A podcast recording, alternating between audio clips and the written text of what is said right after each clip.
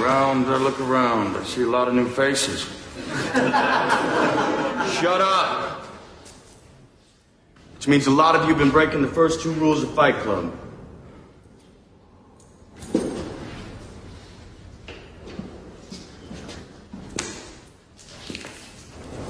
Man, I see in Fight Club the strongest and smartest men who've ever lived. I see all this potential, and I see it squandered. God damn it, an entire generation pumping gas, waiting tables, slaves with white collars. Advertising has us chasing cars and clothes, working jobs we hate so we can buy shit we don't need. We're the middle children of history, man. No purpose or place. We have no great war, no great depression. Our great war is a spiritual war. Our great depression is our lives. We've all been raised on television to believe that one day we'd all be millionaires and movie gods and rock stars, but we won't. We're slowly learning that fact. And we're very, very pissed off. All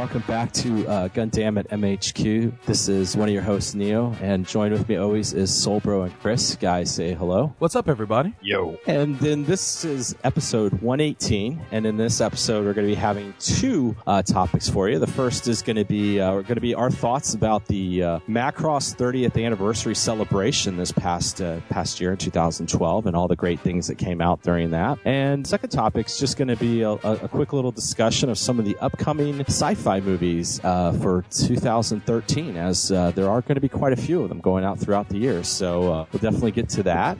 And uh, in the sake of some time today, um, we're going to just kind of highlight a few things on the uh, Neo's listener submitted news articles. And like always, you can put those in the Neo's listener submitted news articles thread in the Gundam section of the Mecha Talk forum.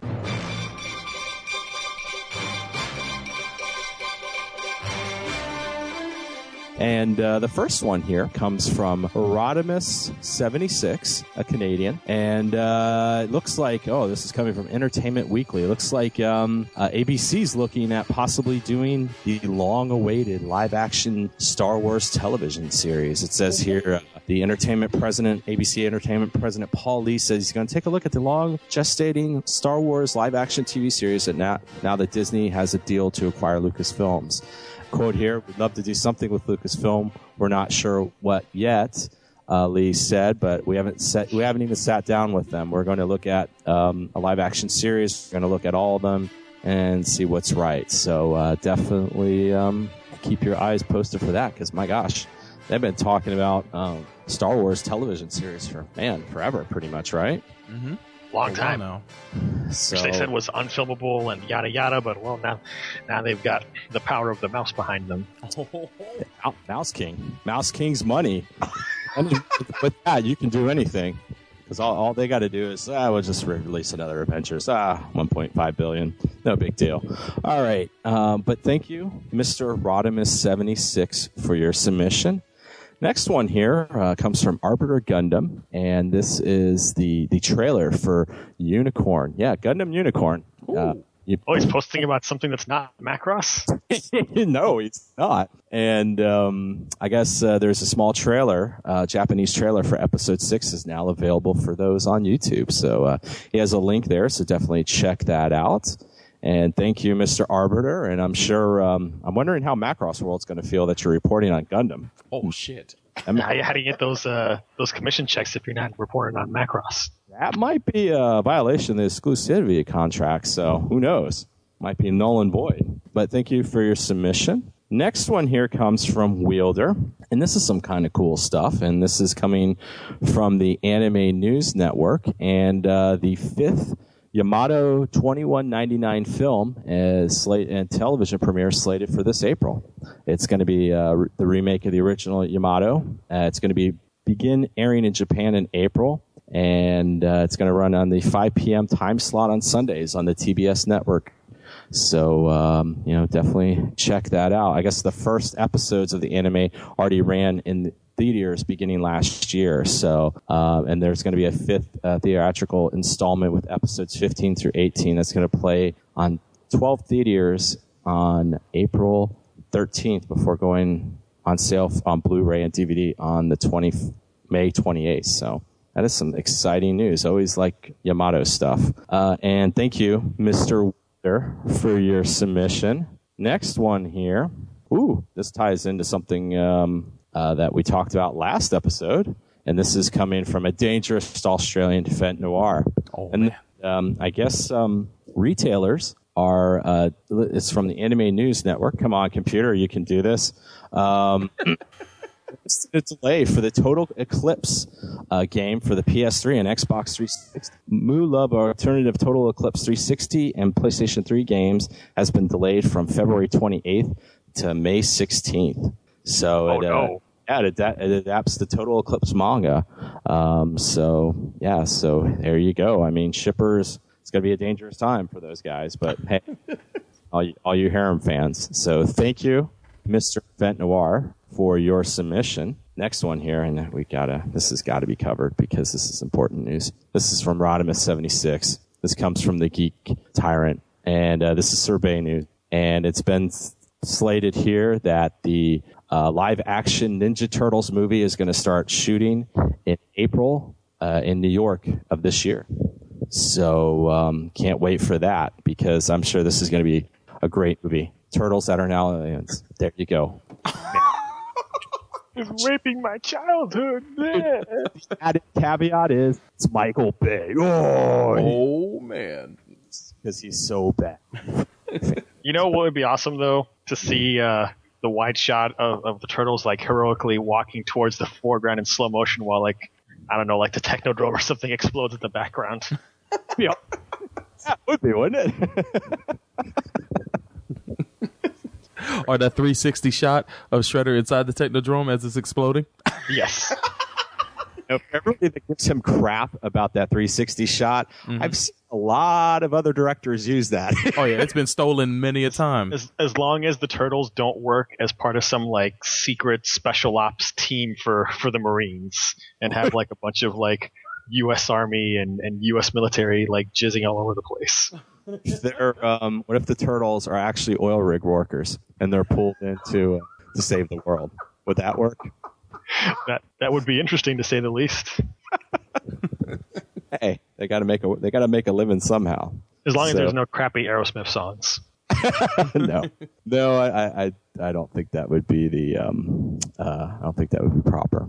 But uh, thank you, Mr. Rodimus seventy six, and for your submission. Oh, this is this is an interesting one. This would be definitely in the Hopers and Dreamers category, and this is from Vent Noir. Oh, I guess there's an article here from Cinema Blend that says uh, Joss Whedon he wishes he could direct the Star Wars number seven too. So I guess that I guess when people heard that they'd be like, "Holy crap!" And, and you know what? I, I bet Disney wishes he could direct that too. yes. I bet. But you know what though? I bet that at this point, Mouse King is going to bring in cloning. They're like, you know what? Let's just clone Joss Whedon so we can have him for Avengers two and Star Wars seven. now, what, what what would the uh, Directors Guild have to say? What kind of rules would they have about crediting clone directors? I don't know. What would that do with his healthcare and everything too? I mean, it, I mean, on on one and then side, and then SAG because he's he's the writer for these movies as well. Do you credit one movie as Joss Whedon, and the other as Joss Whedon clone or Joss Whedon the second? Or that's could be some interesting uh, arbitration issues. But- what if what if the clone wants to change his name and be original? oh yeah, that is true. What if he decides he doesn't want to do that movie because he wants to go out in his own direction? Yeah. like he want he's he's he's Thomas Riker. Yeah, what, becomes evil. Yeah, that's true. He could be. Hmm, that's interesting. What if he go? What if he becomes like he's like an evil clone and he goes off and goes to work for DC and makes Justice League? Oh no! That would be hilarious. oh man, I wonder if you could stop them at that point because it's like we, you know, do you sign them like to a contract? Like you can't, you have to abide by our rules to recoup the cost of your cloning up until a certain point. Then you could work. I don't on know. Hmm. These are questions that we must answer. but um, thank you, Mr. Event Noir, for your submission, and uh, I'm sure that that's just uh, in fanboy fanboy land is. Uh, I'm sure they're just going. Hearts are all flutter on that one, but it'd be interesting to see what he would do on that. So um, uh, next one here comes from Wielder again, and this is from the Anime News Network. And uh, that's saying here in the February issue of the monthly Young magazine, it's announcing that the Ghost in the Shell, a Rise anime, will launch in 2013. And uh, doesn't really have any other um, details here unless uh, something has come up later. Chris, I don't know. Have you been following this? Oh, I'm sorry. There's a couple little updates. Uh, nothing. Uh, Kenji Kamiyama's confirmed that he's not involved in the new project. I guess Production IG now has an official website for the anime, Facebook, and Twitter accounts. Yes, with uh, with uh, line art of uh, the major, how she looks in this version, which is Yeah. quite different from her previous incarnations, but not a problem for me. Yeah.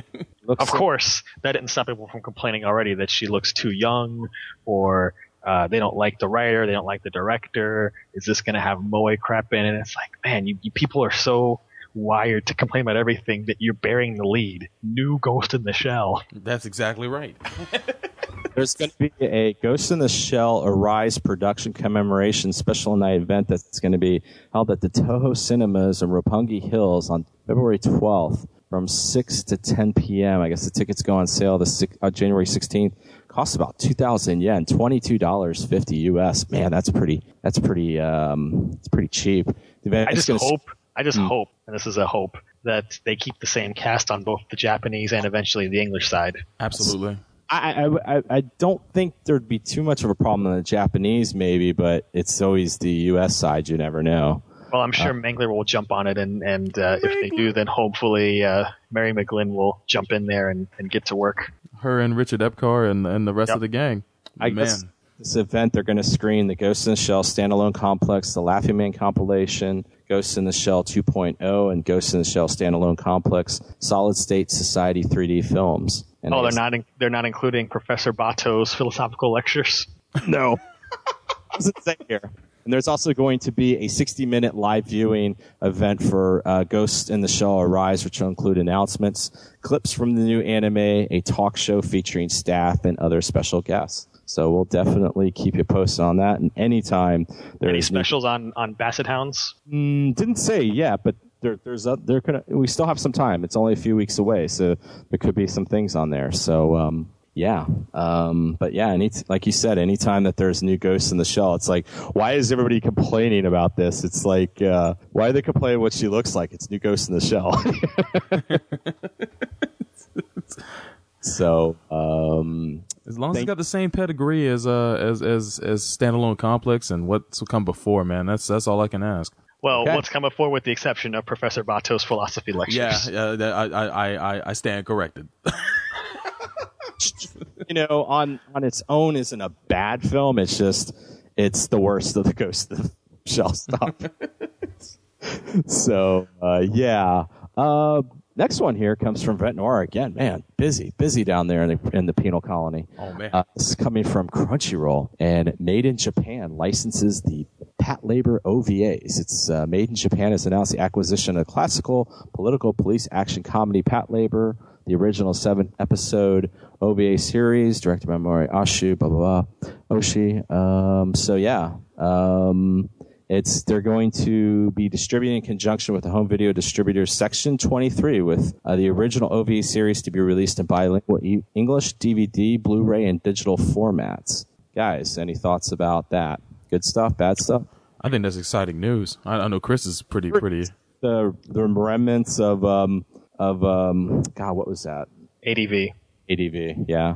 Well, here's hoping that they use the same uh, Blu-ray master from the Japanese version because I've seen screenshots of that and it looks really good up there with stuff like uh, the Blu-ray versions of Bubblegum Crisis and other uh, equivalent things of the era. So I'm glad to see that Patlabor is uh, coming back from the dead. And here's hoping this does well enough that they or someone else wants to uh, bring the rest back and on Blu-ray, Absolutely. especially especially the uh, the first two movies. Yeah, no, that's uh, that's.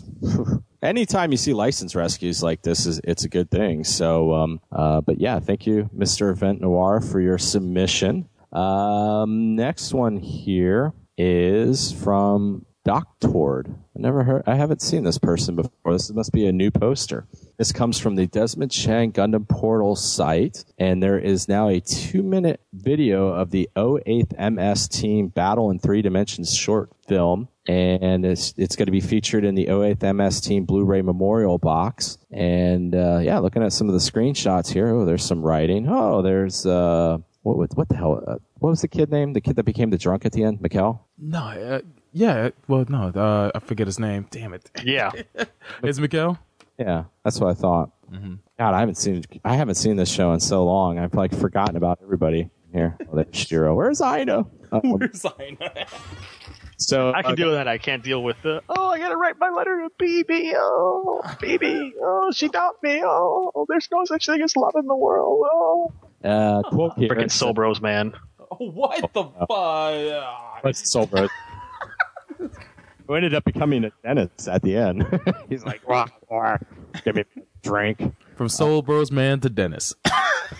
Yeah, it's crazy, huh? Uh, it says here, Mobile Suit Gundam, the 08th MS Team Blu-ray Memorial Box will be released on February 22nd, 2013. A brand new short film, Battle in Three Dimensions, uh, will be included. Ir- Irichiro Okoni wrote the scenario, which follows the 08th MS Team, led by Shiro and the Gundam EZ-8 through the jungle zone towards the next battlefront. Just as they approach a bridge, the team is attacked by the Zeon forces from the from the front, the left, right, and the air. Ooh, what about behind? From behind, huh? But um, yeah, that's cool. So I'm I'm sure um, we might be able to take a look at that. There are trailers that have been released. Yeah, no, I'm talking the the full thing once it. Once Yeah, it gets, but but we have it. There is a trailer depicting that of these these chumps, you know, going to this bridge and then you know Zeke attack. yeah, It looks nice. yeah, I'm sure. awesome.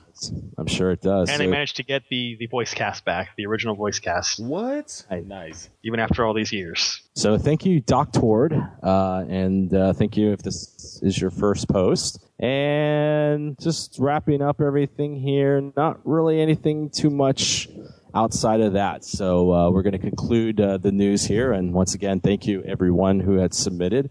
And if you have any articles that you'd like to submit, always go to the Neos Listener Submitted News articles thread in the Gundam section of the Mecha Talk forum. And before we go to our first topic, it's going to be, you know, one of the long awaited segments of the show is Hopers and Dreamers with Solbro and Chris. Oh, get out of here. I can't believe it's back. So excited! I just can't hide it. I know, I know, man. You were so you you, you were so uplifting last episode. It's ama- it's amazing the change you've made, sir. Some might say unnatural. Unnatural. Oh my god. Well, I, I wholeheartedly believe it. And we'll go ahead and uh, pick up where we left off. Let's What's get to the first sickening hope and dream, please. Let's let's go.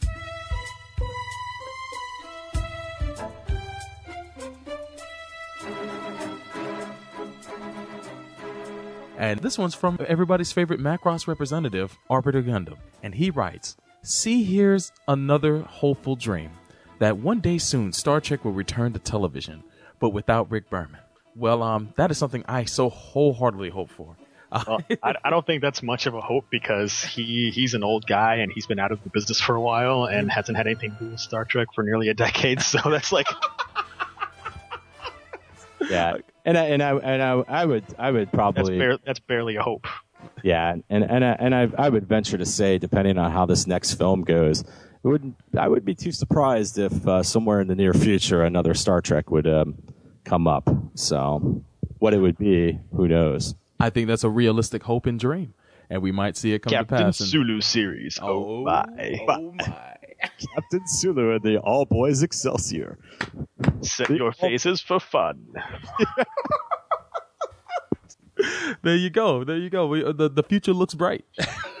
Actually, if they're going to do one with the Enterprise, make it where it's just the Excelsior class, best freaking class ever. Yeah, with, with the with the uniforms you enjoy. Oh yeah, The the what is it? The um, maroon Con uniforms. uniforms. yeah. The the actual like we're a military fleet uniform, not uh not the Captain Ugly Picard spandex. onesie. Yeah, Oh well, uh, little onesie pajamas. I guess I'll just have to be the odd one out as usual. Uh, you don't want to see the adventures of Captain Sulu? I would, I would. Uh, i- if anything, I, I think they would be uh, flamboyant awesome. Hilarious. and quite fabulous. And full of memes. exactly. Oh yeah. Sh- shout outs to George Takei. But um, Who's coming down uh, to Miami pretty soon oh, man, For what? for uh, SuperCon. oh, he's uh he's quite active on Facebook, man. They, he puts up a lot of amusing posts. So it's Well, it's not. to- It's not really him. It's his husband.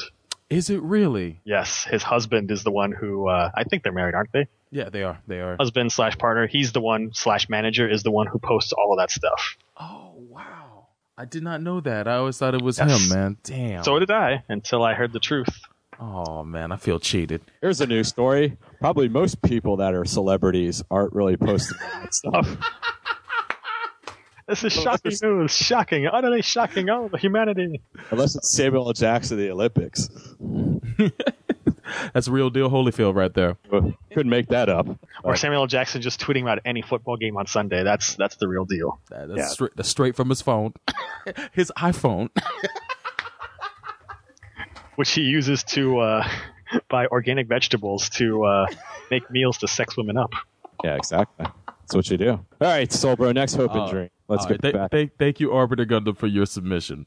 Uh, we move on to our next submission from Strike Zero, and he writes. Someday we will receive a stateside release of Super Robot Wars Original Generations, Super Robot Wars OG Gaiden, and the second Super Robot Wars Original Generations, fully translated with interchangeable English and Japanese au- language audio tracks, bundled together in an exquisitely packaged box set, complete with the bonus die-cast model of the SRX and all 26 episodes of the Blu-ray release of Super Robot Wars OG, The Inspector. Get on it, Atlus. Make it happen, damn it. And if it does come out, it's going to cost about $2 million. The only way that would that would come to fruition is Disney would have to take that cloning technology that they're using for Joss Whedon, and they'd have to go to Windsor and clone uh, twenty five thousand Peters to to be the only chumps that would buy that at five hundred dollars a package. But then You, we you can you can clone the Peters, but you can't clone his bank account. well, that's true. So you just have twenty five thousand poor guys.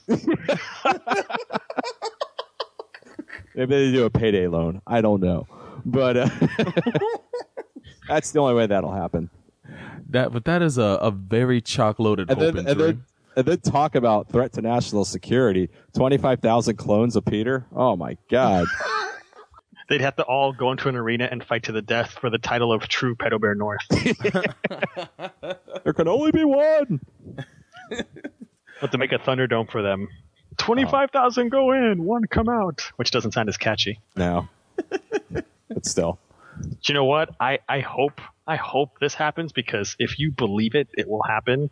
And just give me all all of my excellent, just everything, everything, more excellent, more more everything, Oh, more fan service, more women's, more robots, all of it. Just believe it, and it can be possible. Positive thoughts. you know, Chris, you're, you're starting to sound like Naruto. Oh, you just no. keep saying "believe it" all the time.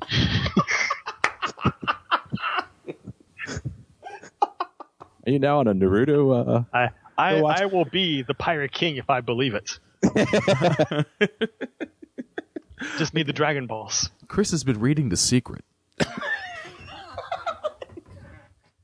Hey, I just I just want to I just want to make friends and influence people. There you go, man, including Oprah. Yeah. The Surface is the best, except for iPad.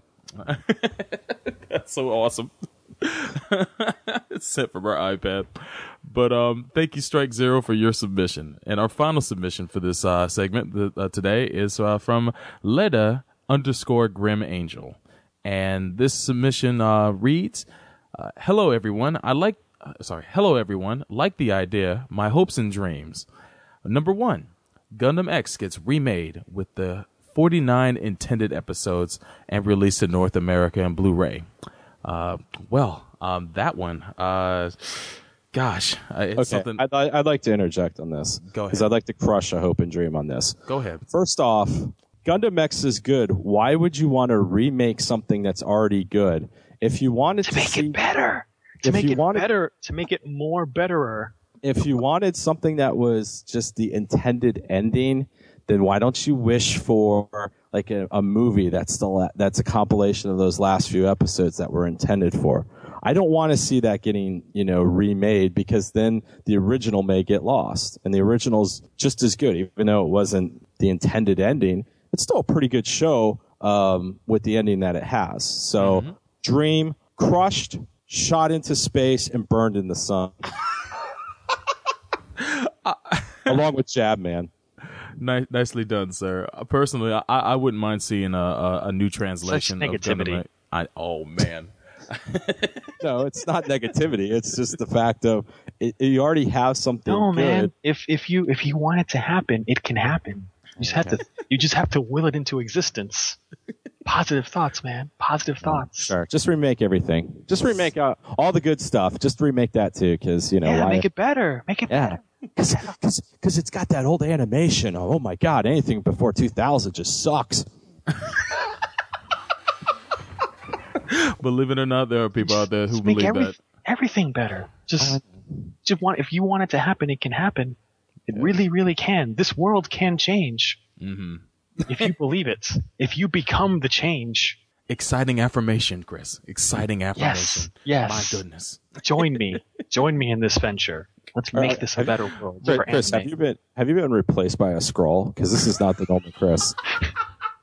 I don't know anything about squirrels. but you should bow down to them oh.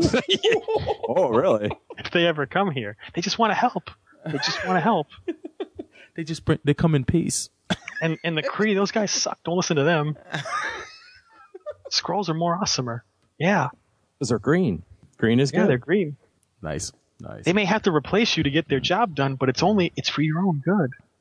in, in that outsourcing, Maybe. shipping jobs to Skrull. Nice, nice. Well, um, I, I I personally think um, I would I would like to see a new translation in movies for Gundam X, but um, I, there's no point in redoing the whole 49 episodes. I mean, it's just you know I, I think the show is good as it is, but um, if if they Right. wanted to, Hey do- guys, why don't why don't we have all of Gundam redone?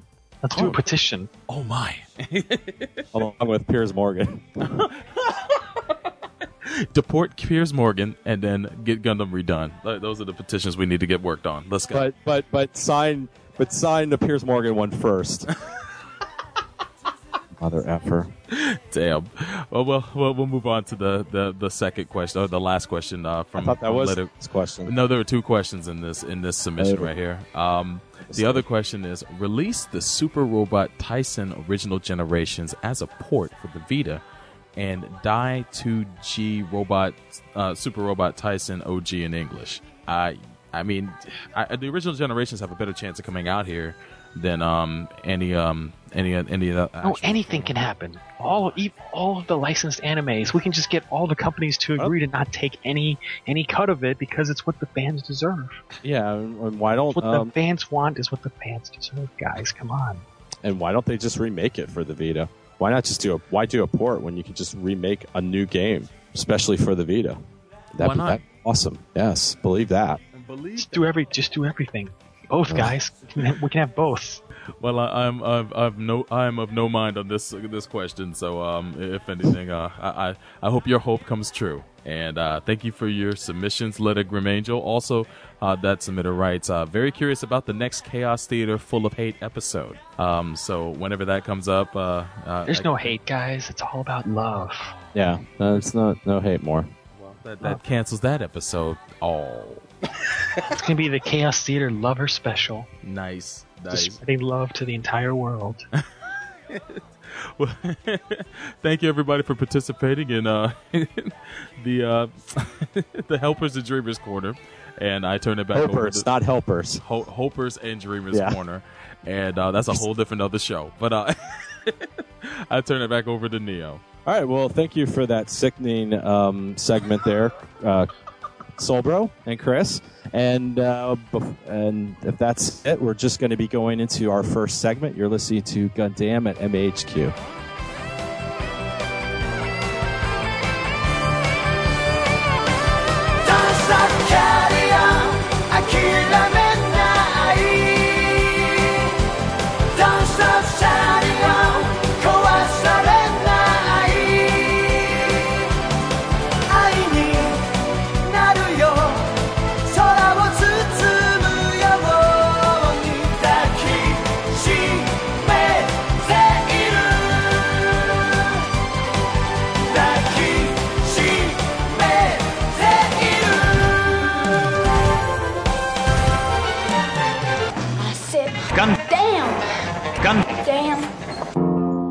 Thought they smelled bad on the outside on upcoming superhero movies. Scott, I'm gonna punch you in the face Why? because there is another movie that we must discuss. oh, what's that? Man of Steel. Oh, Man of Steel. Okay, Wait th- for th- someone to say that. here's my thoughts on Man of Steel. It's Zack Snyder directing Kryptonian on Kryptonian violence. And as much as I'm annoyed that they're recycling a Superman villain we've already seen on screen, and that there are plenty of Superman villains we could talk about, But he was the best Superman villain. this is going to be the best Dragon Ball Z movie ever. I have no frame of reference for Dra- for Dragon Ball Z. Please check our website at sbfpodcast.com. In a world where vivid flashbacks can strike without warning. In a world where a submissive adolescent must pilot a giant humanoid robot to save humanity. In the same world where a two legged quadruped can run leisurely at the speed of sound with the aid of jewelry.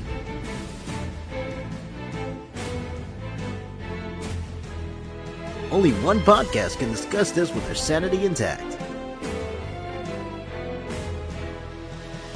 And this is not that podcast. www.ssapodcast.com. The Ass Backwards Anime Podcast. Oh wait, I was supposed to use that voice in the beginning. Uh, let's go again. Describe what Marcellus Wallace looks like. What? Say what again? Say what again? I dare you. I double dare you, motherfucker. Say what one more goddamn time.「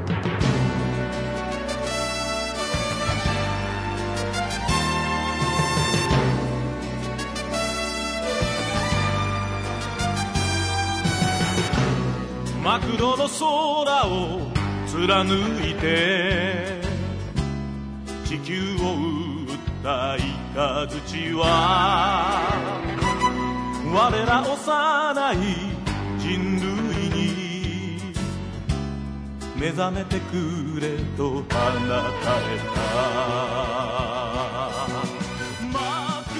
Welcome back to Gundam at MHQ. This is Chris, and we're going to be jumping into a topic we haven't discussed in quite a while on this show in detail, which is Macross. Awesome. And no, we're not doing uh, in-depth reviews like we did with Frontier, that was crazy and stupid. But we are talking about the 30th anniversary of the series, which did occur in Japan last year, as the original series started up in 1982. And something that's been a tradition with Macross is to have uh, something to mark every five-year anniversary, and they've done so from 1987 all the way up through now. And sometimes it's just an OVA series or some kind of small thing. Sometimes it's a TV show like we had last time with Frontier, but this time it was, for lack of a better word, an utter piece of crap from an anime perspective. So let's look at what we did get for the Macross 30th anniversary. The 30th anniversary, a major milestone, not just your your 15th or even your 20th or your 25th, but 30. That's a, a big milestone. hmm So what did we get? We got some concerts, which there's always concerts, so that's not anything amazing, and also useless to me because I don't live in Japan. exactly.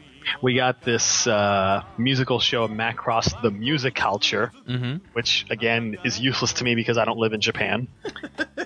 we got a, uh, a, uh, real life Valkyrie that uh, Shoji Kawamori was sitting in, which is cool for him, I guess, since he designs the suckers, but useless to me because I don't live in Japan. We got Arbiter's new favorite video game ever, Macross 30. Which uh, looks pretty cool. This concept of uh, bringing together all of the different Macross eras in one and spitting out yet another new Valkyrie because uh, we need yet another new one in the Frontier era, the YF30 Chronos. They've got so many. One might say there's so many to choose from. A smorgasbord of uh, Valkyries. Yeah, and then we have on the anime front. There were some uh, some history lessons on Macross, little shorts that uh, I did not watch because I've seen Macross, so I don't I don't need to know the history of something I've already seen. Mm-hmm. And then we've got Macross FB7, a project that sounded somewhat interesting at first blush, but turned out to be not much more than marketing for a Blu-ray set. So, what do we have? Well, I haven't seen it, of course, but uh, based on some very detailed reviews that you can find over on Macross World, what uh, we have in essence, based on those reviews, is a Macross 7 clip show set in the Frontier world. Oh, okay. So you've got, as the story goes in these reviews, a mysterious bird creature that is dropping off VHS tapes uh, to the Frontier cast, and they are sitting there watching these VHS tapes. Which, where, why would you have uh, a VCR in in the late 21st century? Oh no, no, they went to the uh, they went to that store that Spice Beagle went. Yeah, I guess so. So that was the late But- 21st century. So they they were able to but do they uh, they accidentally got a Betamax first, so that. Hey, you got to go back. they had to go back. So they're watching these videotapes, which are summaries of Macross 7 using the nice newly restored footage for the Blu-ray box set that just came out at the same time as this theatrical release, guys. Oh my God, who knew? What an amazing coincidence. That is a quinky dink. One might even say, if one was cynical, that this uh, clip show movie thing, which features some new animation of the Frontier cast but none of Macross 7, is just a thinly veiled attempt to get you to want to buy those Macross 7 Blu rays. One could say. That can't Okay. be possible, man. That, that they wouldn't do that, man. They wouldn't do that. Okay. And in the end, uh, from the reviews that I read, and there were multiple of them, that's pretty much all that's going on. Damn. It's sort of like like watching the Geki Ganger movie. You're just watching characters watch something. Yeah.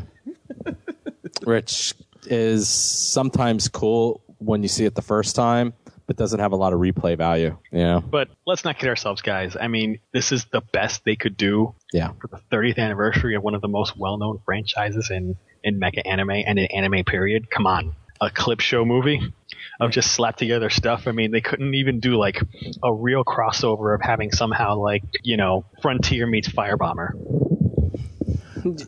That would that would have been epic, man. I that would have been that we would have know, been. we know monumental to Basara is that out there just roaming space as a space hobo.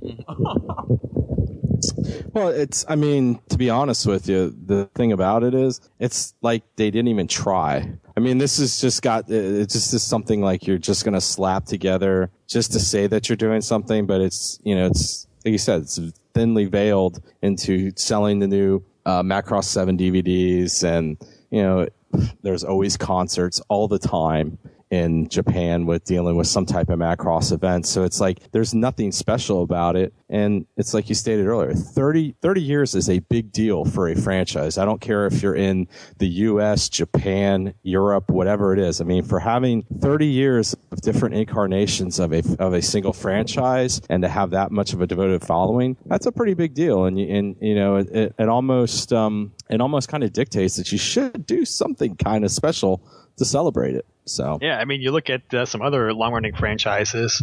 Gundam, they at least had announced Unicorn, and Mhm. hell, they they at least put together that two-minute video featuring all of the the main Gundams. yeah, You guys know what I'm talking about. yeah, I know exactly. The one what where you're they're all talking about. trying to they're all trying to uh, help the core fighter get to space. Oh yeah, Yeah. you see all of the Gundams from all of the OVAs and everything up to and including Unicorn. Unicorn. Mhm. Yeah, you know that was a neat little thing, and you know they they had all these anniversary events. They had the one one Gundam. I mean, they they put a big deal into it. You got to give Bandai credit for this. They they made that anniversary a big freaking deal. Absolutely. Way more than they did with the 20th anniversary. And, and, and, and it's like you said with Unicorn, the first novel or anime, or uh, I'm sorry, uh, novel or manga adaptation, you know, into an anime, never done, been done before was Unicorn. And they made it extra special by saying, we're going to do this and then we're going to make it part of the anniversary celebration. So everybody's like, oh man, this is awesome. So yeah, Yeah. here it's just like, uh, concert. Um, here's some dumb thing about, uh, dropping off VHS tapes to pimp the, the Blu-ray that just came out. I mean, yawn, yawn, whatever. I mean, I- you know, or you look at uh, another another franchise, Star Trek, when they had their 30th anniversary many years ago. You had um, you had First Contact out as a new movie. You had Deep Space Nine and Voyager. They each did a 30th anniversary episode. Of course, DS9 did the um, Oh, the triple Trials and Tribble-ations with the Yeah. blending of the footage of old series with the tribbles, and then Voyager did the Captain Sulu flashback to Star Trek Six. hmm So that's they put in that pretty substantial amount of effort to uh, to do those two shows on on those series. So they they put in the effort to make that a big deal, and it was a big deal back then when that was the 30th anniversary of the franchise. I don't see that with uh, Macross, at least on the anime front, because again, you know, a concert or a short run musical, that's not something that people can enjoy into longevity unless you release a Blu-ray or a concert CD. And even then, that's not the primary focus of an anime franchise. And they, and they do it all the, incarn- its main incarnation. and they do it all the time. Yeah, You know, it, it's it's, it's a concert. yeah. There's always something. Yeah, there's and there have been multiple concerts where they've gone and they've brought back the various singers from all these different franchises, all these different series. So getting them all together again is by itself, again, not a big deal. Right.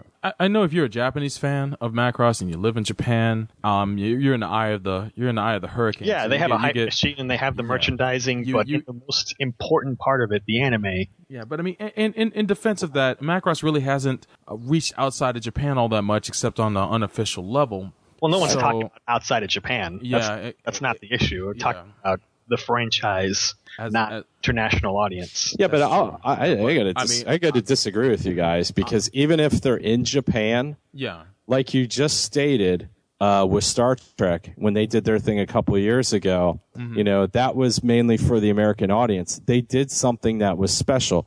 Even if I'm a Japanese person, and yes, I'm in it, you know, but there you see the toys, you see all the stuff all around, but I mean, really, what they did is just it doesn't even denote that it's anything other than another year with Macross.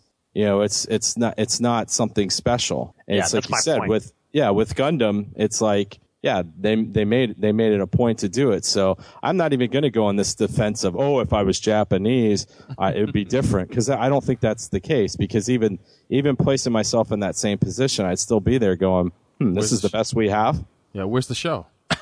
Where's, where's where's an OVA? Where's something? I mean, Yeah, there, there are what I- so many Look at possibilities. a, a movie. I- I would've- a movie, a, a dumb movie? movie. So I would have loved to see. I would have loved to see in either a movie, an OVA, or a TV series where you encompass the entire path of Macross from the beginning, from zero all the way up until Frontier. Like you, you'd have a maybe the character or a set of characters that experienced um, events in the Macross universe that their stories come together, and, and you have some kind of overarching storyline that kind of ties every Macross series together. You're kind of talking about the Macross 30 video game. Yeah, Macross 30, which would have been cool to have a to have an actual to have an actual uh, animated series where that actually happened to have the, a reason to have cameos from people who have been you know uh, characters that have been showing up throughout Macross, including you know Plus and and and Seven. You know, it, it would have been really epic to see something like that, and maybe that might happen in the future if this game takes off.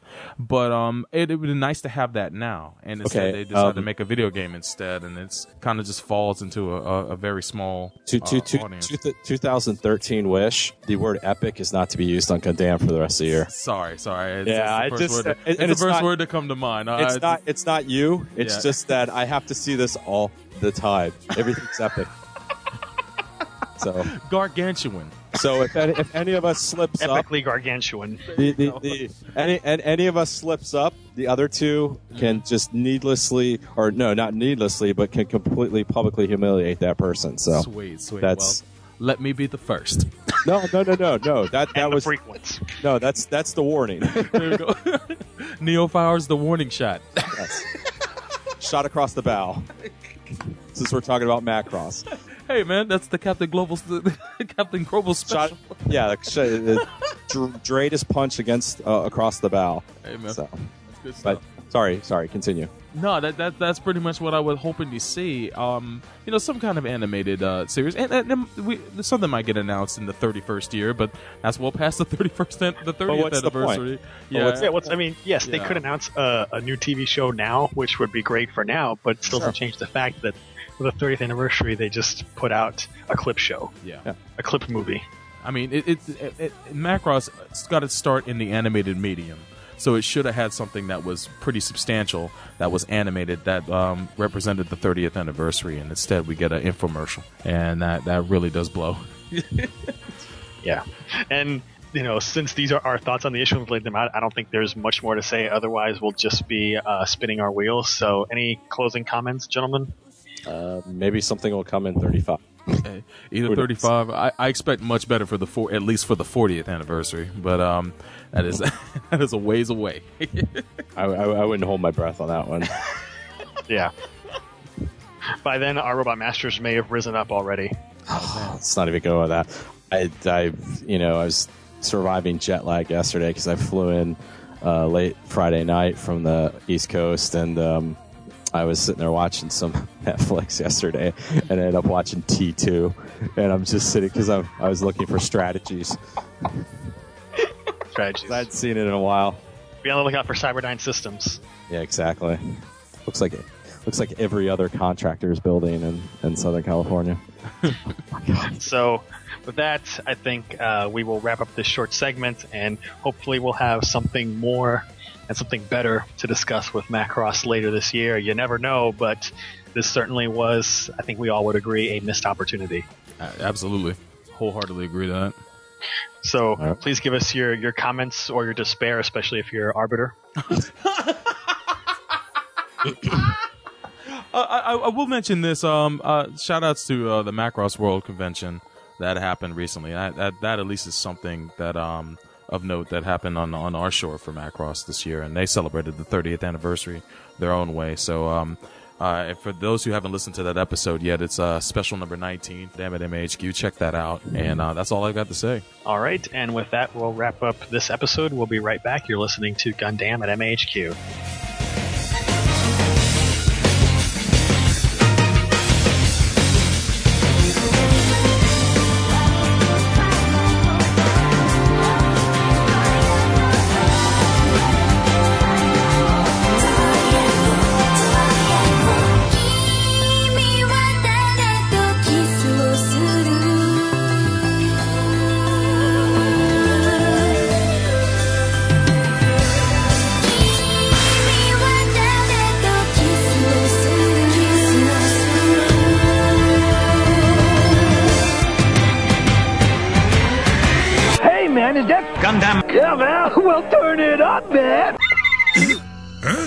Where's that noise coming from? How could they page me at a time like this? Hey, ma'am. Who's that in that bed over there? Nobody, really. Just one of the injured that I'm helping to take care of. That's all. Let's see.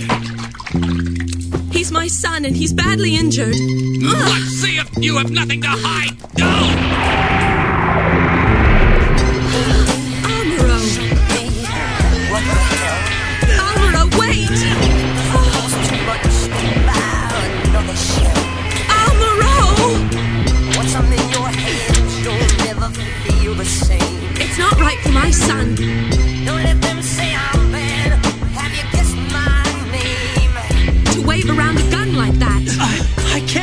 What you're saying, Mom.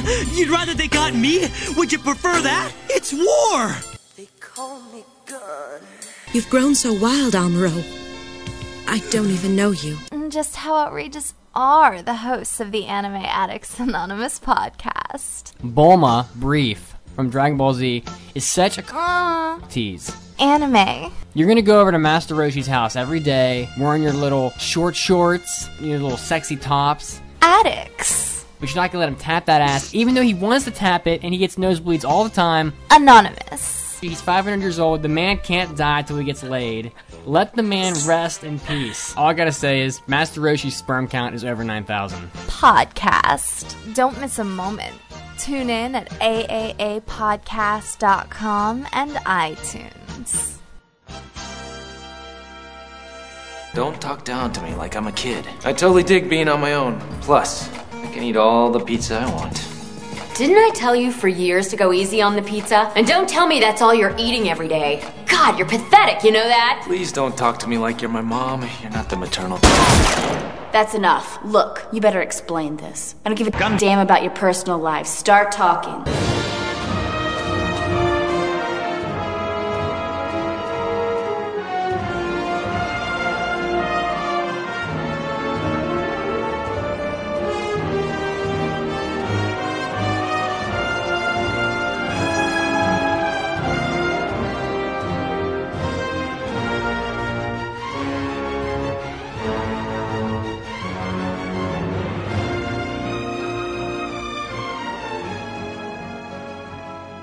All right, everyone, welcome back. Uh, this is going to be our second segment of today on episode 118.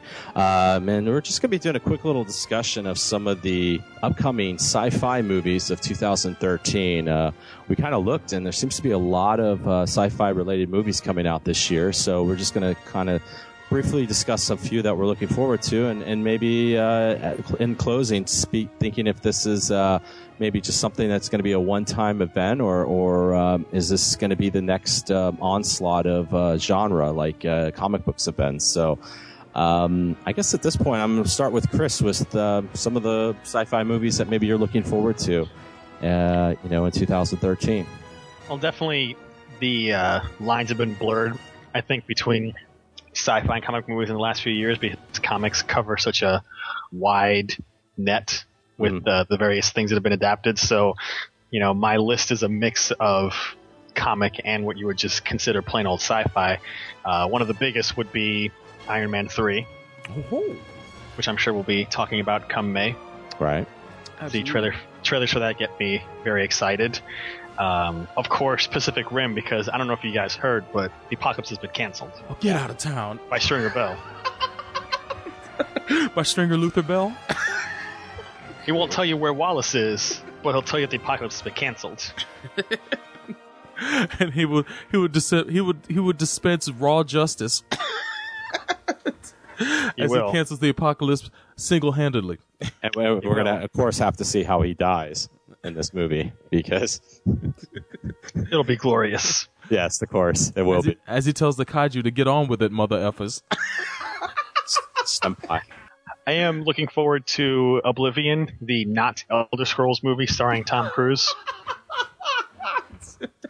It looks more like Mass Effect than uh, Elder Scrolls. It definitely does, especially the guns. The guns are so mass. It's so weird that you have Pacific Rim having people in the, these uh, pilot suits that look pretty much exactly like Mass Effect armor, Mhm. and then you've got this movie Oblivion that totally has Mass Effect weapons.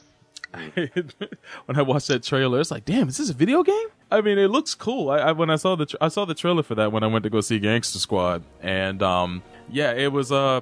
I, I was thinking it was it was actually the trailer for uh, All You Need Is Kill, which surpri- oh, it sadly doesn't come out till uh, next year. But um, watching it, you know, you got uh, appearances by Morgan Freeman and um, ah, what's the name of that? Uh, uh, what's her name? Uh, the the the Russian chick that's in um that's in that movie, Kurylenko. Oh, O- Olga Kurylenko. Yeah, yeah, she's in that. She's not Russian. She's Ukrainian. Ukrainian. You got let me let me let me fix my face. But uh, Yeah, don't don't don't tell Ukrainians that they're Russians. I might end up with my throat cut. But yeah, that movie looks pretty interesting. I mean, of course, it's Tom Cruise saving the world um, on his own. He might die, who knows? But at least Morgan Freeman's there to uh, to give great um, great narration. Uh, uh, uh, uh, Apocalypse Sage. There you go. What else He have I looks- got? He looks like a black Wesker. but continue. Uh, of course, Star Trek Into Darkness. Not much of a need to say anything about that. It's it's a new Star Trek movie and uh, starring, of course, the uh, inflappable Benedict Cumberbatch. Oh yes. as as dubbed by Neo. and uh, what else? Thor: The Dark World, the new uh, movie coming out, is the second movie of Marvel Phase Two. Definitely excited about that and what they've got going on there. I mean, hell, they got they got the Ninth Doctor as the villain. You can't go wrong with that. That's pretty wild. That is pretty wild. Okay, I'm looking forward to seeing the trailer for that, but I guess that's a few months off. We probably won't see the trailer for that until uh, Iron Man Iron 3. Man Three. Yeah, I would presume. Yes, that would probably be the safe bet. And I may have more movies that I'm. Oh, Ender's Game, of course, because I'm a huge fan of the Ender books. There you go. And I'm glad that this movie, freaking Pete's sake, is just coming out because this movie has been in development hell for like 15 years at least. Yeah, I was There about have to say. been mm-hmm. so many scripts for this movie. A couple of them written by Orson Scott Card. They were doing so many different ideas. They were trying to. They were talking about doing this movie way back with uh, Haley Joel Osment when he was a kid, like just off of Sixth Sense, which at that age he would have been an absolutely perfect ender. But alas, it didn't happen, and now he's you know an old man by definition. yeah, for this role, pretty much. he turned into a, a giant, a lumbering giant. I also noticed that uh, Jake Lloyd was under consideration for the role. Uh, everybody's favorite Anakin Skywalker. No. Are you a Jedi? You got a laser sword. No, no, that kid, no. Oh man. There was um, actually a wacky plan that Orson Scott Card had had at one idea to. At one point, he had this idea to combine the story of Ender's Game and Ender's Shadow. Mm-hmm. Which, for those who aren't familiar, Ender's Shadow is sort of like a uh, parallel novel that's about one of the major characters named Bean, and it's all about his story, like his life on the streets and everything that leads him up to the battle school and at the same time and after. So it's running in parallel to Ender's Game, and there was this talk of combining like both of those into one mega movie, and then that all got chopped up, and who freaking knows what the actual film story will have, but they've got a pretty good cast so far. They got actually a pretty perfect casting of Harrison Ford. yes. Harrison Ford is the. Uh, I, I can almost hear the Indiana Jones theme playing as you're speaking. Harrison Ford is the no nonsense, cynical uh, Colonel Graff. Oh, so he's playing himself. Yes. Harrison Ford as himself. You got uh, the kid from Hugo playing Ender, although in like the two years that Hugo came out to this movie, that kid underwent puberty because he's gigantic now. He now plays the Lakers. Which is already kind of stretching it because if you've read the book, you know that Ender is six, and obviously any film version would have aged him up. But yeah, this kid is definitely uh, pushing whatever boundaries they've put for his age. Wow. So definitely looking forward to Ender's Game. Just to have it finally done, it's like it's done because that movie was sort of the uh, Duke Nukem of book adaptations for a long time. yeah, they've been talking about that as you mentioned, 15 years, man, uh, till, since the 90s. That is nuts that it took this long to come out, but uh, we, we've seen other examples of that as of recently. And you know I what, read that though? book in high school, and pretty much around that time was when I started hearing like, "Oh, Ender's Game movie." But you know what though? That we we've had a, we've had a lot of movies like that that have taken forever. They were in development hell, and some of them turned out to be okay. Because sometimes being in development hell like that may, means that things can catch up, and you know people can write better, and you know may, even even the Write taste more of better. audience. Yeah, and even and even the taste of audiences change. You know, so Yeah. it might be more and acceptable. also, I have to think to myself, as awesome as a late '90s Ender's Game would have been with Haley Joel Osment, Mhm. man, those effects probably would have sucked and looked really horribly dated by now. They would have been balls. That's for certain. yeah. Development Hell worked for Iron Man as well. So um, yeah, if, Yeah. if if anything, um, We'll see soon enough.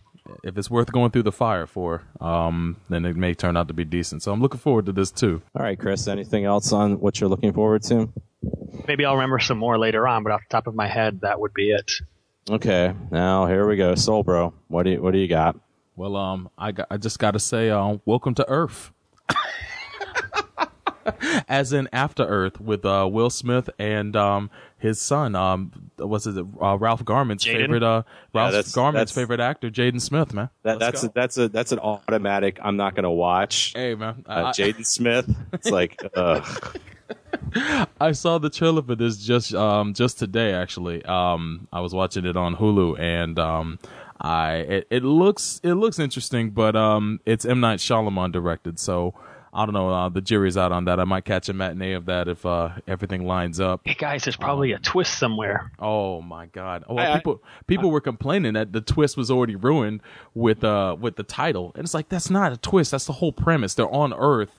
Ba- basically the in, in short the story for anybody who doesn't know um, it's a thousand years after a cataclysmic event happens on Earth, and Jaden Smith and uh, Will Smith are the only survivors of a spaceship hit, returning to Earth, and they have to survive all the uh, genetically modified creatures that are on Earth that are all there to kill human beings and feed on them. So um, it's a survival movie, and they don't win. That's what. That's what.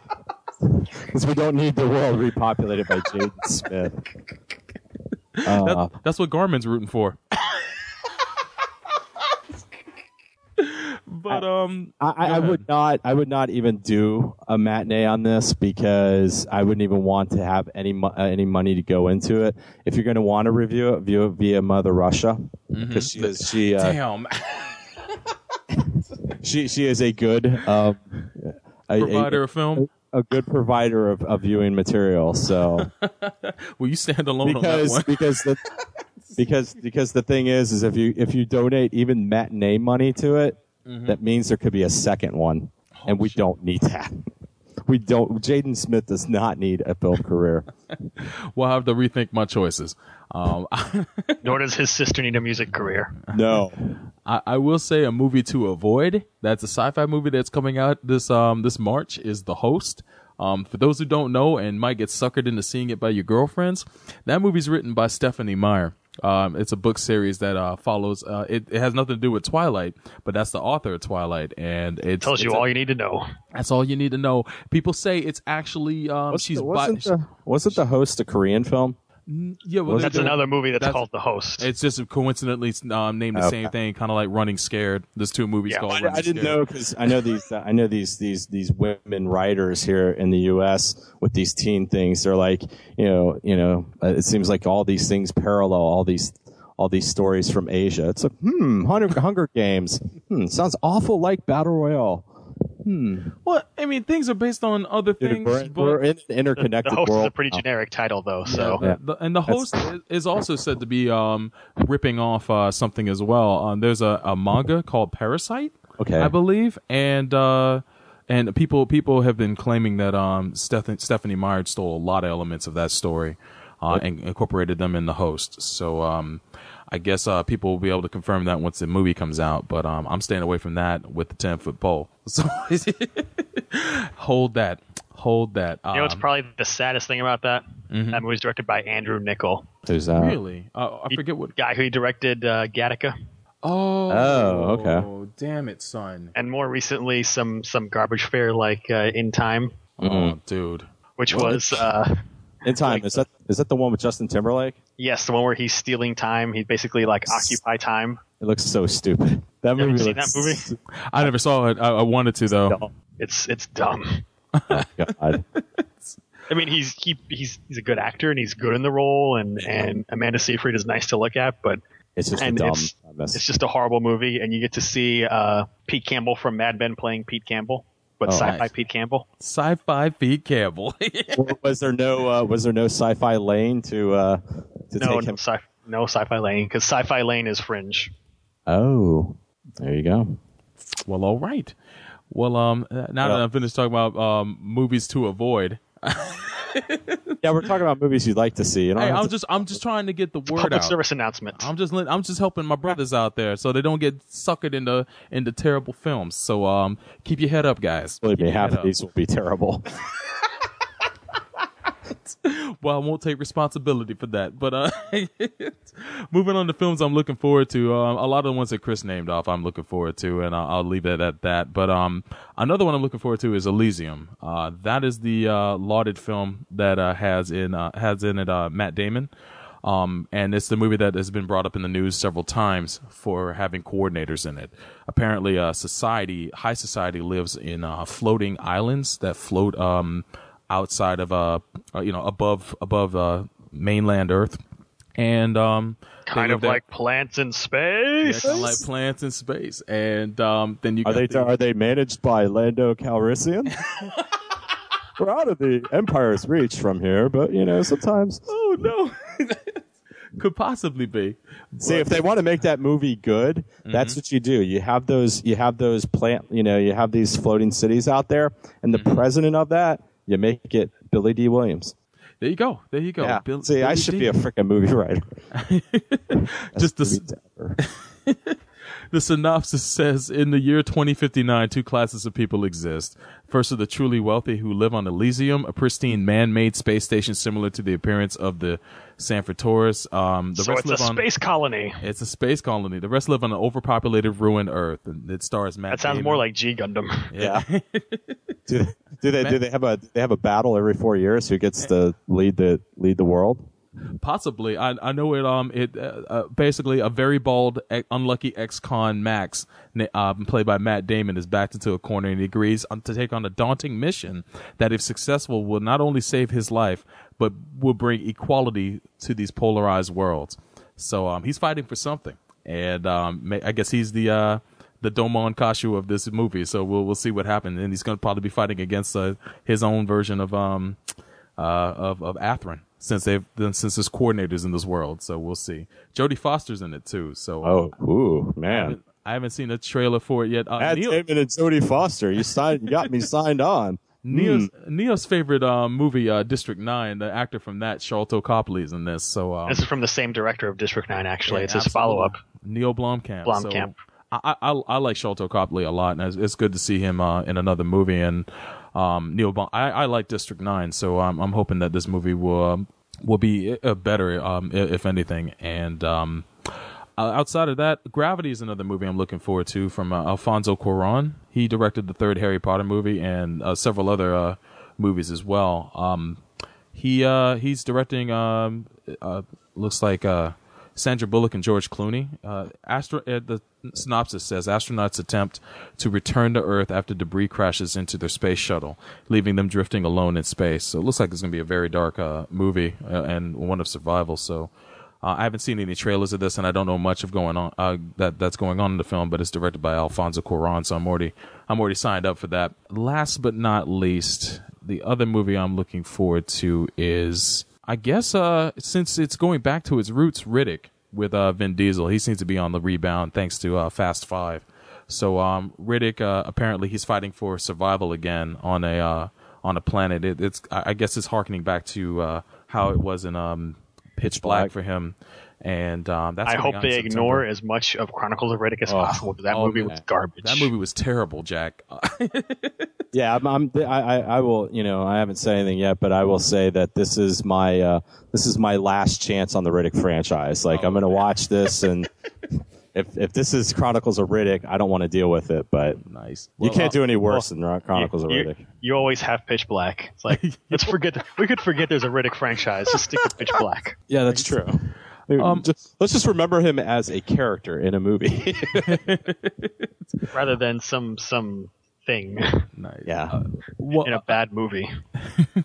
An honorable mention, I, I, I'd have to say, goes out to About Time, which uh, from the premise sounds funny. It's a time travel comedy starring Rachel McAdams and uh, Tom Hollander, who um, a lot of people know from the uh, Pirates of uh, the Caribbean movies, and um, a little movie called uh, uh, In the Loop, which uh, he was funny as all hell in, in that movie. Um, uh, that movie seems to be pretty interesting. So, Well, that- as long it, better as long as it follows the rules of, of time travel as established by Back to the Future. Because if it doesn't, then Mm-hmm. it's just a crap movie. You can't have a time travel movie without the laws of Back to the Future being in place. Yeah, well, there was there was a, another time time travel comedy that was actually pretty awesome. Uh, a little a little movie called The I Groundhog Day. but you're, you're not you're not getting. But you're saying if it doesn't apply to those rules, Mm-hmm. then you can't watch it. Well, hey, I, I, well, I guess Because everyone see. knows that's all time travel rules movies are dictated by Back to the Future time travel logic. It set down the, the concrete rules and stuff. Yes, So that's uh, the tomes, part of the tomes. the the time travel tomes. We just we just don't cover those tomes. today. but Neo, I turn it back over to you, sir. Um, well, of course, the, the, the movie I want to see the most is Pacific Rim. Holy crap! I mean, Jesus H Christ! What can, what more can you say? Giant robot, Stringer Bell. Oh my God! Destruction, uh, rocket punches. The Oh, Sons of Anarchy Oh. in, in mecha. Sons of Anarchy in mecha, J- Japanese lead pilot chick now doing what Japan can't do, putting a woman in putting a woman as a, in a lead role. Yeah, this is good. Uh, Mexican director. It's got it all going for it. So, and of course Iron Man three because that looks awesome too. Thor, big fan of Thor. Um, I am kind of interested in that Oblivion movie too, even though it has Tom Cruise in it. Well, no, I'm I'm apprehensive sometimes with movies with Tom Cruise. I mean, there's been some ones that he's been really good in, but sometimes he's Tom Cruise in a movie, and, and we all know what I'm saying. Yeah, so absolutely. Hey, yeah. sometimes he sucks, but then sometimes he pulls out a uh, Yeah. Ghost Protocol. So Yeah. And, that, and that's and that's what I'm hoping. I'm hoping Ghost Protocol. You know, so Ender's Game. I've never read the books, but I've always heard about them. So I'm looking forward to that movie. Maybe I'll read the books. Maybe I'll have time to read the books before then. Hopefully, the first book at least is a really short read. I mean, it's a high school, it's a it's a high school literature book. So okay, even middle school. So you could you could read that's like 300 pages, 400 pages. You could read it in one or two sittings. And, and that's a uh, and and that movie comes out towards the end of the year anyway. So because I think that's like after the summer, I believe, I, from what I had seen, but I may be wrong. Pacific Rim, uh, or no, sorry, um, Ender's Game. Ender's Game, yeah, Ender's Game is in November. It's uh, the month of Thor and the Hunger Games. I know um, Neo's looking forward to uh, Battle Royale Light. Well, and Chris too. Yeah, we, we love Hunger Games. Yeah, Oh, can't get, can't get any more Katniss. Ugh. Uh, I'll, I've said it before and I'll say it again. If I want to watch Jennifer Lawrence, I'll just pop in my Blu-ray of uh, First Class and There's plenty other movies of her in it. Yeah, yeah, exactly. I'd, I'd even rewatch Winter's Bone with her as a trashy redneck. Hey, man, what what about that Silver Linings playbook, man? Silver Linings playbook, man. You know, you you'll pop that one in when it comes out. I think I'm good. So. And some movies that um, I know a movie I, you originally I kind of wanted to see. I never read the I never read the book, but then as I've I've heard about it because even Chris told me about this. You know, the complete my my my message to the folks is stay away from World War Z. Uh, from what I heard, that's definitely another one to uh, to stay away because uh, they completely shat all over the book on that one. I guess the other one I'm looking forward to is the Star Trek movie. Uh, hopefully, a lot less lens flare. And um, I don't think you, I don't think that's that's a hope that'll go fulfilled. It's J.J. Yeah. Abrams after all.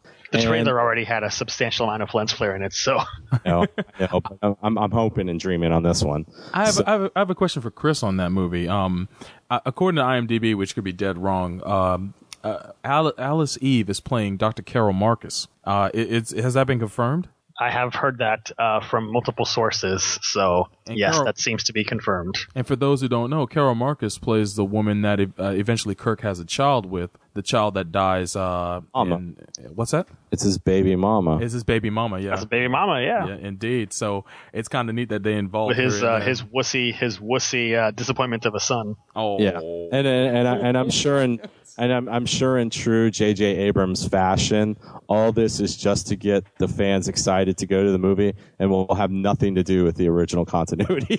so, and and two, I got I'm getting tired of hearing this Benedict Cumberbatch crap. Everybody keep Benedict Cumberbatch. Benedict Cumberbatch. I need to see what this guy's all about because my God, everybody makes it sound like he's freaking Dude, boot up uh, Netflix and watch those first two seasons of Sherlock. You'll see. You'll now see. that he, now that we've been hyping him up, Neil's gonna hate that show. I already predicted.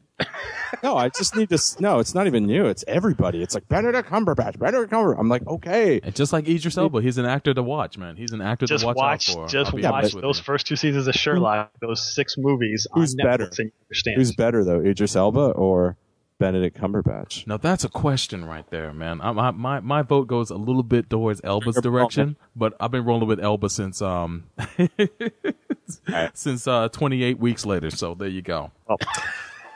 I think Benedict Cumberbatch is a pretty awesome guy, and Oh, he's yeah. in a lot of good upcoming movies. But I gotta, I gotta give, I gotta stay with Gold Stringer Bell.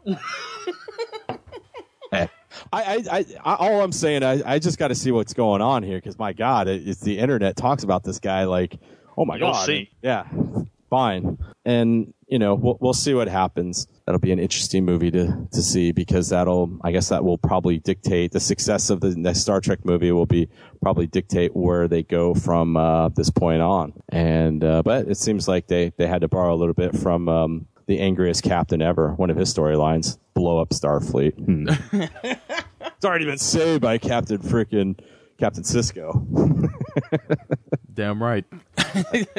so that's about it for me on anything on any other movies, uh, guys. Any other movies uh, before we just kind of close up with some thoughts? If we we see this being a uh, something that's just just happens to be a, a, a year full of this, or do you think this is going to be the the next uh, genre in you know kind of re, kind of going in tandem, or maybe even replacing how the comic books have been going? You know, these I think it's here years. to it's something that's here to stay at least for the next few years because you look at next year, you've got uh, Robopocalypse. They're talking about. well that movie's been put on hold. Uh, yeah, but still. most recently, but next year you got uh, No, I'll be, you know I'll be at that one midnight showing, holding the tomes. I, I know you will be. You got Marvel continuing stuff with uh, the next Cap movie, and then even going more of a sci-fi route with Guardians of the Galaxy. Yeah, even though it's a comic book, more of a sci-fi. Yeah, more of a sci-fi story. Yeah, you've got. Um, I've already forgotten what else is coming. Well, you got the Tom Cruise "All You Need Is Kill" coming out next year. Uh, who RoboCop. knows? RoboCop coming out next year. Yeah, who knows what uh, DC is up to? What they've got going, trying to build up their DC film universe. Aquaman, the movie. Godzilla comes out next year. Then in 2015 you've got you know stuff like both in the same year the avengers and the new star wars. That right there is going to be big and, um, let's not probably forg- generate more interest in uh, space operas In 2014, also you got uh, Jurassic Park 4 and Transformers 4. The return of the return of Mikey Bay. Now here, now here's the thing though, because this is where I really want to put the question. All of what you're talking about these last couple of movies are all established franchise. I'm talking about like you know we saw stuff like Oblivion and Ender's Game, things that don't aren't don't aren't established as a film franchise. Do you think there's still sustainability for those types of movies? We know with Star Wars and Star Trek and Transformers and you know RoboCop's going to be a remake, so I mean there's nostal- the nostalgia factors in there. But I'm talking you know um, if these other movies like Oblivion or Elysium, if they end up becoming big, do you do you, do you think this is something that's going to keep going on or? i mean they're guaranteed Mhm. a decent amount of box office because they've got big names behind them oblivion's got Tom Cruise, and he usually does very well box office wise. Uh, Matt Damon in Elysium, he usually does very well box office wise. So even if the movies end up being garbage, they'll probably make some good bank just off of the name cred alone. Okay. Okay. But I- I'm glad to see that we do have a mix of established movies and some of these original movies like Elysium and Oblivion, and even adaptation of Ender's Game. Not just Ender's Game, but I was going specifically of uh, All You Need Is Kill because you got this uh, obscure Japanese novel, light novel, being turned into a Hollywood movie with Tom Cruise. I mean, that's pretty crazy to think of. And and I gotta say All that's these other Japanese things that are so well known, like Ghost in the Shell and Cowboy Bebop and Akira, have all stumbled and failed trying to get to the movie theater. And even well-known Americanized things like Robotech and Voltron have all failed to get to the movie theater. And then some totally obscure thing manages Yes, um, to to get through with Tom Cruise in it. and and that's that's that's the thing that I noticed the most about this 2013 crop of these movies, and and I thought it was interesting to speak about was the fact that you have a lot of established franchises, but then you have things that really haven't uh, been part of you know um, you know uh, live action movies or anything like that before. So the way I see it, and, and this is true with like various forms of, of entertainment, including video games, is those established franchises, the better they do, they give studios more, you know, Leeway. more money and a little bit more way, more leeway to occasionally take a risk on something not well known, and maybe that well known, not well known thing becomes a franchise, and cycle perpetuates. So. Yes, there's always going to be franchises. There's going to be remakes, but Yeah. you know, if that studio does well, then maybe they'll throw some of that revenue into trying something unorthodox or something different. So, hmm. all right, Soul Because Bro. you know, you look back at some movies like you look back to the 90s and The Matrix, no one ever thought before The Matrix came oh. out that that movie would ever be successful. Oh, that movie was that was a huge success. I mean, that was big time. I mean, that Like, movie what? did. Uh, some weird kung fu sci-fi action movie coming out right at the same time that the new Star Wars Episode One comes out. Crazy talk. Nobody's Crazy. it's got Keanu Reeves. What Matrix? What is this? Whoa. So, but all right, Chris. Uh, anything else before we turn That's it it over for to Sobra? Sobra. Uh, uh, outside of that, I'm I'm glad to see a lot of these movies are coming out in the day and age that we live in, um, especially with the technology we have for CG and special effects. Um, I can't think of a better time for these kind of movies to come out, especially Ender's Game. About, as, uh, uh, what about had next year? What about Um, next? Because the and ne- technology will be better. and technology will always improve. so you know, ten years from now, these movies will look like absolute poop. But you know, what can you do? Not necessarily.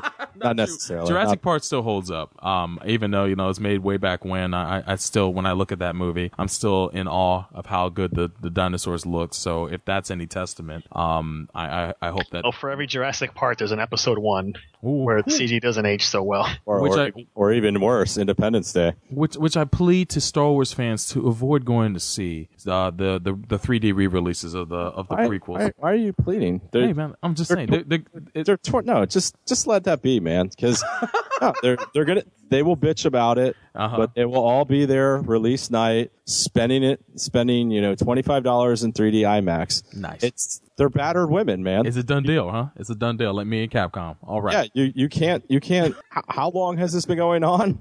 It's- Wait, wait, I can't believe the Blu-rays are going to have this and this. Oh, 90 million dollars first week of I- Yeah, so it's been going on since the year I was born, ironically. So yeah. So uh, th- that they're they're a lost cause. So I, I will say I, this. wouldn't even make a plead out to them. That's just falls deaf ears. I, I will say this. Um, it's not a sci-fi movie, but I'm really looking forward to it. Machete Kills um, is coming out, and it's got a huge cast, and um, it looks like it's going to be awesome. I know Neil's looking forward That to that. be that will be a separate topic on Chaos Theater. In- indeed, indeed. I, I know that you will wax wax long about that, but um, that's pretty much it. Uh, I, the, the the crop is looking good, and um, I'm looking forward to seeing a lot of these movies and more trailers to drop. Um, just my thoughts. Yes, I think um, I, I- I'm glad to see that there's a a, a, um, a a large variety of big and old franchise or big and new franchises uh, within this, and um, you know, I I would just say to people, you know, be open minded, even if it's things that you've read. Um, you know, maybe it's um,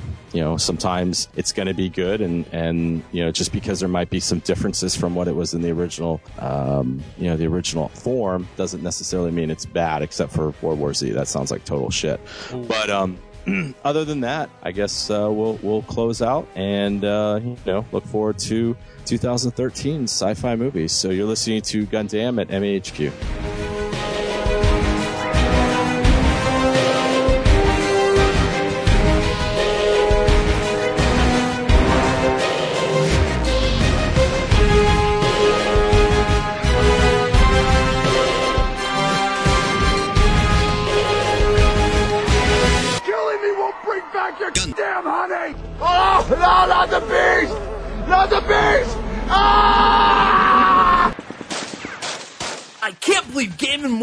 Gears of War 3 a 9.4. Ugh, those guys have rocks in their head. It clearly deserves at least a 9.6. Bro, why do you even care? Modern Warfare 3 is a far superior game in every way. You guys are still playing with your consoles? You need to fully immerse yourself in true PC gaming. Are you sick of nerd ragers making you feel like your games don't matter? Or do you feel like professional game magazines have sold out and only cover major releases? Sure you are, so join us here at secondopiniongames.com and let us make your video game conversations fun again. Our main podcast focuses on all gaming news, big and small. And don't forget our other podcast where we talk about video game collecting, fighting games, the best games you never played, and other just mindless and mindful ramblings that entail what our main focus is. Let us be your first stop in Second Opinion. So stop by secondopiniongames.com. You can also find us on iTunes and Stitcher Radio.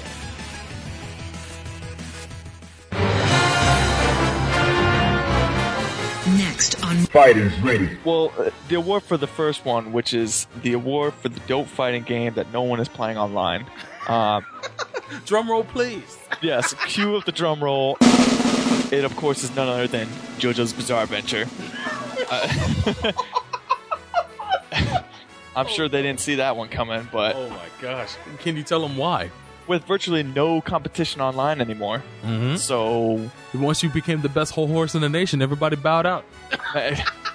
I literally tried a couple weeks ago to get a match online, and it would take almost ten minutes to find somebody. and if it and if I did find somebody, of course it was in Japan, which that's the way most of the fights went on this game. But oh yeah, ten minutes to get someone to fight, and you'd play that person like once or twice, and they would be done. So it's pretty scarce out there. Damn, man. And Bone dry. It, it sucks when your favorite game becomes a ghost town online, man. You know, it's just you just see the tumbleweeds rolling by as you're sitting there waiting for a match to be- the queue up, Yeah. and, and that's that's booty, man. Well, now that the anime started out, maybe you can find some more competition online. Now that the anime is on TV, maybe some people rocking Joseph, man. Maybe. But anyways, the award for the most nickel and diming fighting game ever is none other than Street Fighter Cross Tekken. winning this winning this award whole-handedly for the on disc DLC. Oh yeah. Oh. Me being the ass that went and paid 1600 Microsoft points to unlock the other fucking characters. Me for being such a slub, man. Me for not holding my own. I went and bought those characters. I deserve every bit of disgust that you guys have to offer. Thank you. I'll take this award in place of Capcom. Thank you very much. thank you, everybody.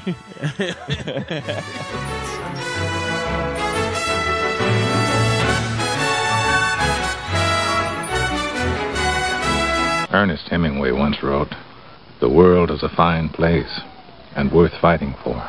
Fighting's ready. I agree with the second part. God damn you! I almost numchucked you. You don't even realize.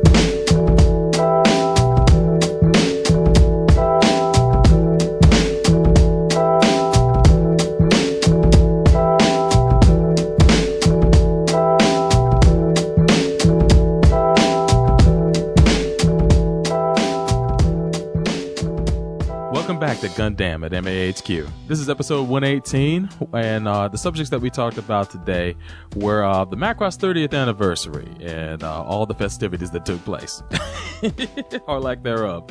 And then in the second part, we uh, talked about the sci-fi movies that we're looking forward to this year in 2013. Before we uh, bring this episode to a close, we finally, finally uh, have the mailbag. It's, it's finally here. Mailbag coming. Mailbag coming, and uh,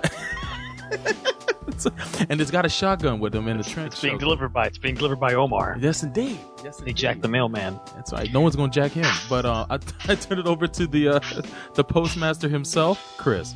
Well, since Omar jacked the mailman, there's no voicemails, which we're behind on, but we'll catch up with sooner or later. So we are starting here, and uh, if we did ask this question, if we did answer this question last time, uh, don't make a big deal of it because it's been so long that we don't remember. Mm-hmm. So we're going to start with Mobius Diablo, who says, Sobro, I heard on the Tomocast you're catching up with Sword Art Online. How do you like it? And I already know you're man for the show as well. Nagata, the useless wimp friend. Don't know if you're that far ahead, though, with all that Netflix and Hulu. Well, uh, I just recently finished Sword Art Online. Uh, I guess at the qu- time the question was asked, uh, the show was still running, but it just recently came to a close.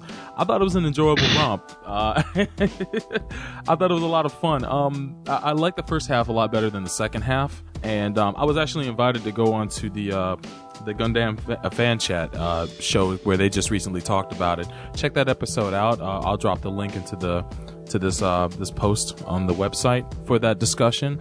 But I I had I couldn't make it due to a family emergency. But um, just in short, it's a really good show. It kind of reminded me of um, a little bit of the the fun we used to have playing uh, Phantasy Star Online on the Dreamcast years ago. And um, you know, just I like the situation that is brought up in the first half of the show. And, uh, and as Nagata being my man, no, uh, my man in that show is the uh, the redheaded dude that uh the, the main character meets at the very very beginning of the series that finds out that they're all screwed once uh, they realize the game turns deadly. So um that guy was pretty cool. Uh, outside of that, uh, it's a, I recommend it to anybody, especially if you play MMORPGs.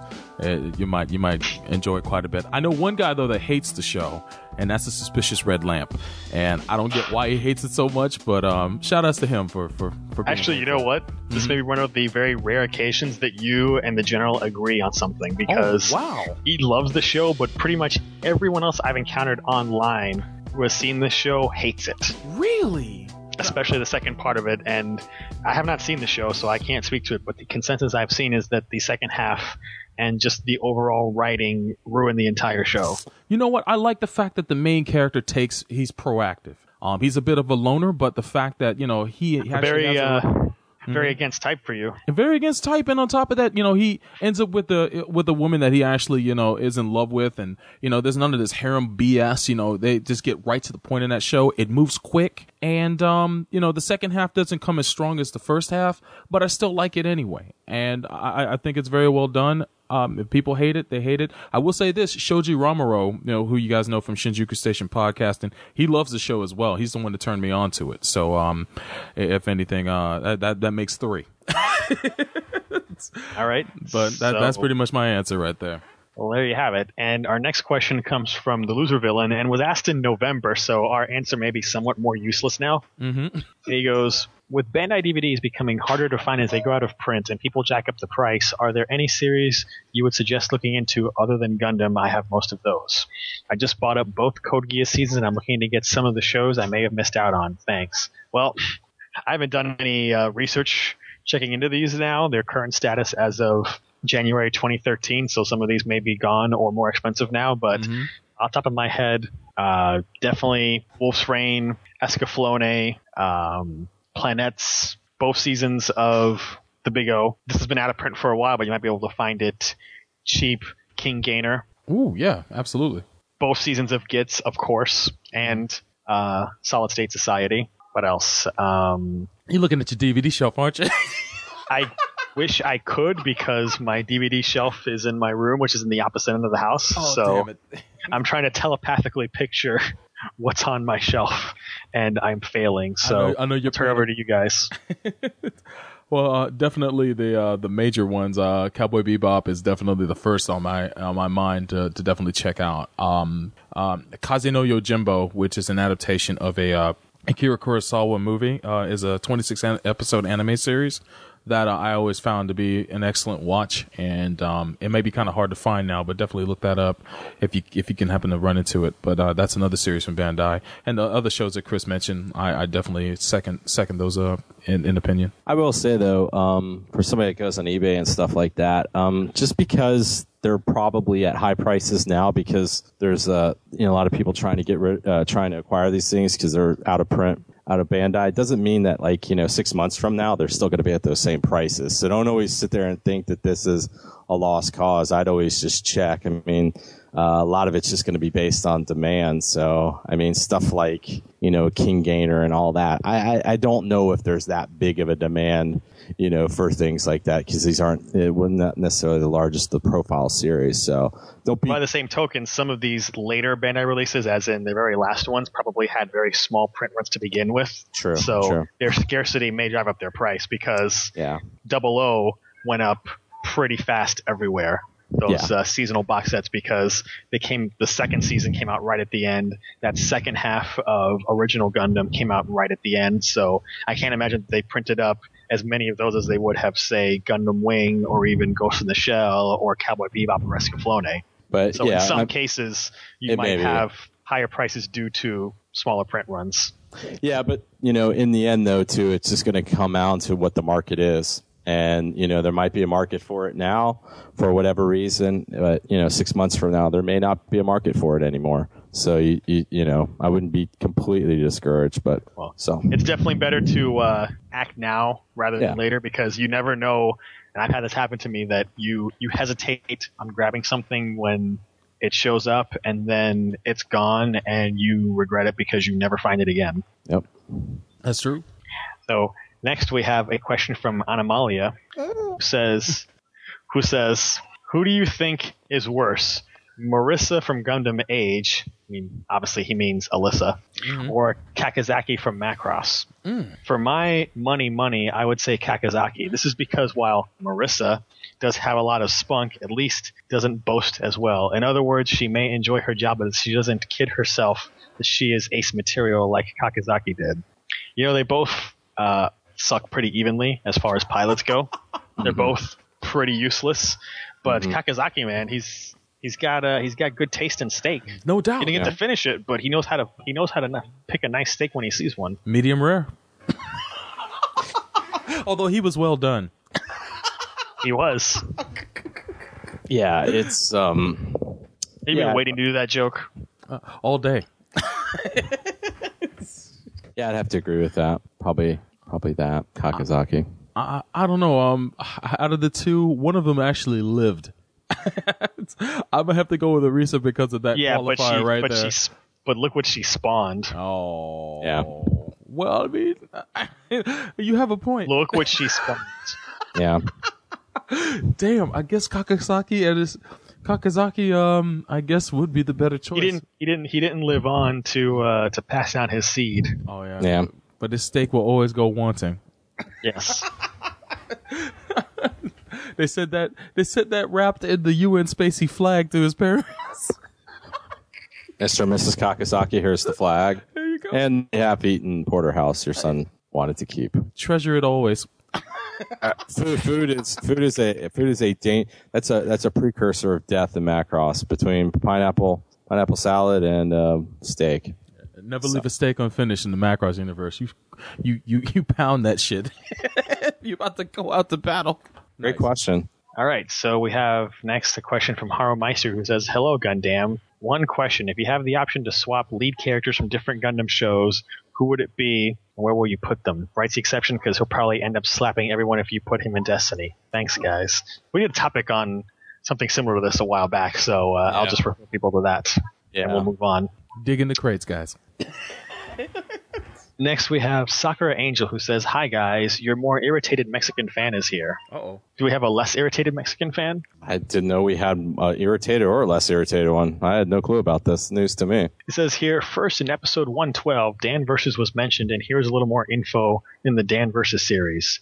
Just imagine in your mind a TV series based on Austin, aka the General, having his ranting and hate over every little thing from Salvation Army to a Barbershop. Now the question is, will you watch the show, and why? Why not? Well, if it's if it's a show of the of the general hating on stuff, of course I would watch. I'd well, I don't need to point. watch someone uh, hating on stuff because I live it every day. This this guy's always hanging around me, so or calling me, so I experience that on a daily basis. And neither do I, man. I got show for that. But I might give it a try someday when I have less things on my plate.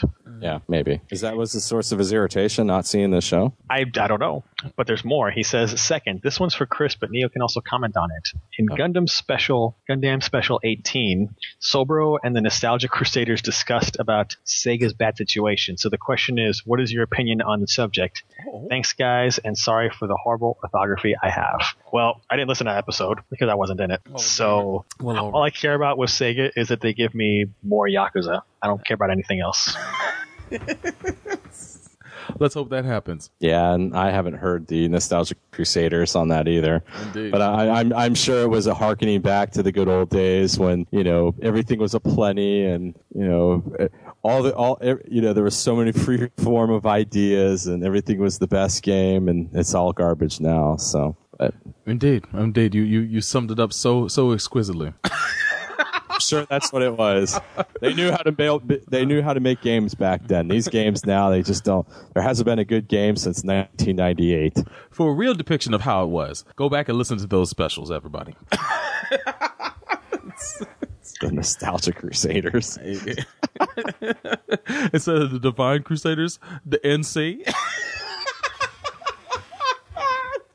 awesome. I, I finally have a name for my group. That's great. All right. So uh, next we have a question from Raijins, Hell which I have to I have to jump in here for a minute. Um, this is an absurdly long question, Oh, it's not and it's like it's like it's like two things in this absurdly long question, and I'm just not going to read this, not because it's a bad question or anything, but guys, we don't have all freaking day here to sit and read your questions with these massive explanations and massive setups. Just get to the point and move on and be done with it. So I'm not going to ask. I'm not to ask this question. If you want to go and and you know repost this in a more concise form for future consideration, that's fine. But I'm I'm just not going to touch this. I don't I don't have the time to waste reading so much crap. Damn. Not crap in like your question is crap, just crap in the general sense. Yeah, you, you can you can yeah answer ask a question in, in, a very concise way. You don't have to. Is he setting up a punchline? we don't need the doctoral dissertation. Oh, it's that bad, huh? Oh, geez. Okay.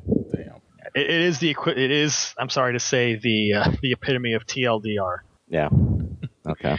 So next we have some questions that are thankfully short from Arbiter Gundam. Who says, "How come we never see Dale on the boards, or do we?" He's always lurking in the background watching you. So He's on uh he's on dealmaker.com trying to trying to get a trip to Aruba for 45 he's too busy scamming free trips to to waste uh, with us people on Mecha Talk. He stays But no. camping at StubHub. Dale uh, Dale makes sure that everything runs smoothly. So he's he's uh, Mr. Backend. Indeed. And uh, he also says, I've recently seen Big O, and perhaps you gentlemen might be able to help me understand season two better. Uh, tomatoes? I'm still trying to figure it out, so Well, you also asked that question on the Facebook group, so take, take your pick. When, I guess when we review the show, uh, inevitably we'll uh, we'll finally uh, we'll finally get into that. But I haven't seen the show in a while, so I, I I'm still mind deaf a little bit from the ending. So I need to go back and watch myself. He also says, Neo, what do you think of the relationship between Dorothy and Roger? Oh. Probably the I'm. I'm, I, I'm ass- I assume he's asking this from a robot Tom's perspective of, you know, a robot and a human.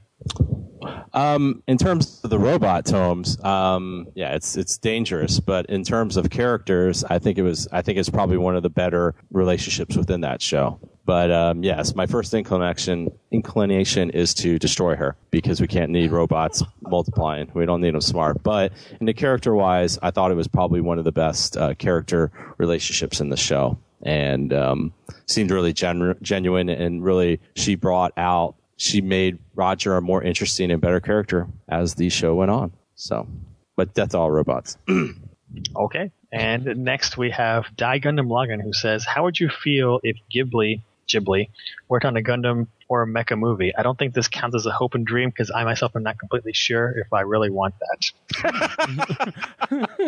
well, we sort of already had that. It's it's uh, in essence uh, Turn A Gundam. Yeah. That's pretty much the closest you would get to a thing. Ghibli a Ghibli Gundam series. So there you go. And I would not be opposed to it as long as it's not full of uh, preachy environmentalism.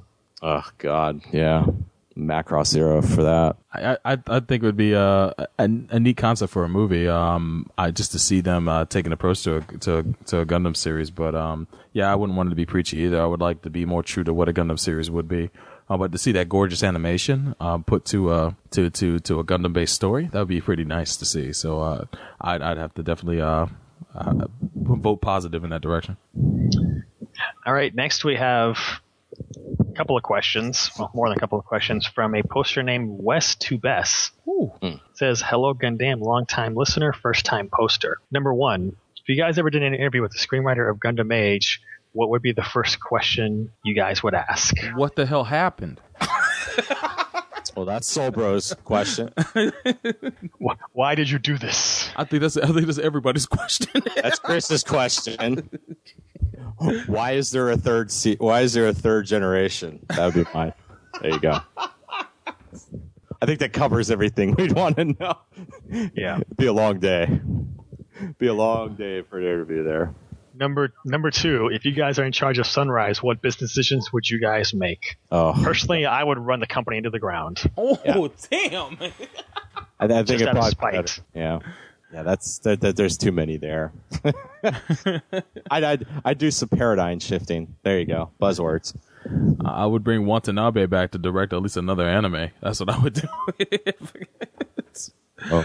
I know my dream is small, but that would that would be what I'd do. There you go. Number three, do you guys think Soulbros Laugh should be the laugh track for every sitcom on TV that's on right now? No. I'll be the first. Do they even still do laugh tracks? Yes. Uh, yeah, Oh, they do. I didn't even know. Yeah. Uh, then then uh, uh, most CBS sitcoms. Ew. Oh, really? I didn't know that. Yeah. I didn't know they still use that stuff. Hmm. Well, I mean, it's it's probably recorded laughter, but they, they kind of amp it up a little too much. I know. Um, it's, I know what a laugh track is. I'm I know, saying that- I, didn't know that they still used them. Mm-hmm. Hmm, that's interesting. And next he says, what non-Japanese song would you use as the opening and ending theme to any anime? My answer is simple. Hmm. Everything Led Zeppelin and Pink Floyd. all the time. The immigrant the Battle of Evermore. oh, that'd, be, that'd be awesome for a fantasy show, right?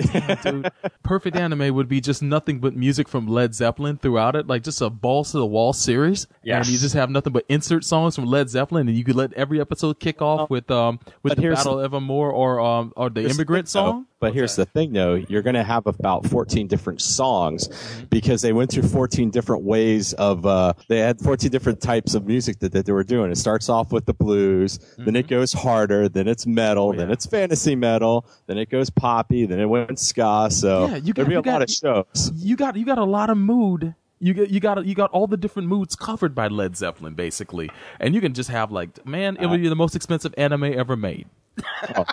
Definitely. Um, but uh, as for my pick, uh, I would go with "Emergency on Planet Earth" from um, from Jamiroquai. Um, I don't know what you would start off with, but I just think that's a, a dope ass song to kick off a show with. I, that, I would love that. Master of Puppets. Oh, there you go. There you go. All right. Number number five. What anime did you guys like the first time you saw it, but then start to dislike it in later viewings? Oh no! I know you guys answer, but go ahead. So, what's our answer? Uh, Evangelion. No, I I still like Evangelion. I just can't stand the fandom. Oh man, well, there you go. Um, I'm, I'm I'm basically lost at what version to even pay attention to anymore. Um, I, I guess one of mine would probably be Death Note. Um, I like the first half of the series, but that second half, uh, upon second viewing, Yeah, is just not you know as what? good. I got, I have to agree with you on that. I was kind of hyped with Death Note, and then I tried to watch it again. I was just like, it's really not doing it for me. It's like I've seen it once, okay, I got it, but it's just not. I'm not. It doesn't have that replay factor to me. I'll, I'll throw that because that second half was just uh, a bunch of convoluted nonsense, and it should have just ended with light winning. yeah, exactly. like, why can't evil just win for once? exactly. It worked for it worked for Empire Strikes Back. I mean, come on. Yeah. So number six, what is your favorite anime music in a series that you dislike or don't care for? P.S. That series that shall not be named is excluded. Damn. I would probably nominate the soundtrack for Brain Powered by Yoko Kanno because you that s- series is pretty pretty garbage, but the soundtrack is awesome. Thank you, sir. I, I, I wholeheartily agree with you on that. That was going to be my fuck. I, yeah. I I have one you all can agree on. Destiny. Got him see Destiny. But that's the that's, so garbage. Music great. Great music in that. Great music in that and um in that show, but just garbage series. I agree. For a second, I thought that was a series that shall not be named, but then again, um, I realized what the show That's that was. that's yeah. That- That's, that's the other one. I replaced it of the same franchise. Indeed. So All right, number seven. What would you want to see? So, would you want to see a remake of the 1970s sitcom Three's Company remade as Sobro's Company, aka the Sobro's Men, starring Sobro Ryu, DK, Sa- and Saji Crossroad? What format would it be? Sitcom or reality TV? And what song would you use as the opening theme? and what would the plot be about? No, I don't want to see this. Nobody wants to see this. We're moving on. hey man, the Jeffersons theme. The Jeffersons theme. Let's go. Number eight. What- yeah. we got to speed through these questions. I got a, a ticking clock on me. All right, all right, go ahead. What what would DK and Saji and possibly Sobro play in every single movie directed by Sir Bay from Bad Boys to Transformers 4? The, the, Useless, quiet spectators. Yeah. The that, first that peop- that Mhm. that uh, get hit by a truck or something. The first people Yes. to get blown up. Exactly. Number nine. Is the character Leo Spitz, Sam's friend from Revenge of the Fallen, a Sobro's man? I hate you Yes. for this question. Yes. he is. God damn it! Yes, he is. That's terrible. Hey, you've you've set the you've set the standard. Oh, I'm sure I have. And lastly, number 10, name five anime OVA slash movies you would want to see on Blu ray right now officially. Well, I don't know if this means stuff that's on Blu ray in Japan but not available here, so I'll throw out Bubblegum Crisis, have that be released here on Blu ray. And just to be lazy, four Ghibli movies that have not been released in America but are out in Japan. Uh, a dirty pair of movies. like three or four dirty pair of movies. Damn, son. Uh, for me, uh, Video Girl Ai, Golden Boy. I agree with Bubblegum Crisis. Uh, damn, it was on. The, oh, Here's Greenwood and JoJo's Bizarre Adventure, the OVAs from um from. from How did I know you would 90s. say that? Of course, man. Shit, always. By the way, Mm-hmm. uh, the general he thinks that you only like JoJo because of uh, the Capcom game. He's out of his fucking mind. Um, I was introduced to Oh, JoJo. oh, oh, First oh. off, yeah, I'm, I take a, I take offense to that. First off, second, I was introduced to JoJo before I even played the game through the OVA back in 1997. So if he wants to take that up with me, I will blow him up. Thank you. Well, you you you can do that in March. Oh, good. At, at MegaCon. Good. Because he's coming up. I'll kill him. Damn. No, I'm serious, fire. man. Don't don't mess with me when it comes to that series. that's not that's not even cool. Damn, Not don't, even don't cool. kill the messenger. Just I you know. No, no, I'm not uh, killing Chris. No, I, I, can definitely man. separate the two. But that's word to Austin. You come at me, bro. I'm ready. Man, Sobro just went all Hulk on us. I don't give a damn. It's like, dude, you want to get me heated? You talk about you talk about JoJo in the in the negative light. We're gonna get it. We're gonna get in on this. We're gonna Soul Bro get coming. Soul Bro I, coming. I can't. Well, I can't. man. I can't wait to. I can't wait to see the sparks explode, and I'll be sure to mention this Shop, when you two are in, in person. shop will be to- wrecked. just to see this happen, to see this train wreck. So that will wrap up the abbreviated mailbag this time. Of course, you can drop your questions in the thread on the Mechatalk forums. And again, please keep them concise. We don't mind if you ask us a lot of questions, but just keep them short and to the point. Don't give us a huge doctoral thesis. and with that, I'll turn it back to Sobro to wrap us out. Well, sh- shout outs to Rajins. I, I enjoy your questions, but yeah, um, if, if you can, if you can just, uh, if you can just, uh, bring it more to the point, that would be awesome. Um, and, uh, I look forward to when your question gets resubmitted. Don't LaFlaga it. Don't LaFlaga. And if you need, if you need help to write to Mm-hmm. write concise, talk with Moo. He, he he had to he had to he had to um, go Oh, through yeah. this too. So I mean, he he can give you some pointers on. I didn't see the the entry, but from what it sounds like, it, it was a big setup. Is what this guy was doing, At, right? le- at least with Rajins, we won't have to tell him twice. With Moo, we had to tell him a million times. So, Oh, he's, a, he's a felon. You can't tell. And they don't want to listen. Uh, all I know, uh, uh, if if uh, uh, any any last uh, any last things you guys wanted to mention before we close this episode out? No. Well, well, all right. I, I got one shout out, and uh, it is uh, and I it's a weird shout out. Um, shout outs to Cooper Tires, the tire manufacturer. Apparently, their new brand of tire is called the Cooper Zeon RS3. That's right, spelled Z E O on, literally. If you You know, Xeon's a gas, right? is it now? Well, damn. It's, I think it's on the periodic chart. I might be wrong. I'm not a scientist, so don't yell at me, no, no. listeners, if there is. If it is, then um, then I I sit corrected. But I just found that weird when I heard it advertised on, have- uh, on the radio. I have I have one thing. I know we have artists out there, and this is this is the artists out there. I'm I'm challenging this because this is what I'd like to see. I'd like to see if you guys can do a picture. You can email them directly to me, and you might even get something out of it. You don't know, but um, I want to see me, Sir Bay, Lord King. And the Admiral on top of a carcasses of robots beating back the robot apocalypse in color.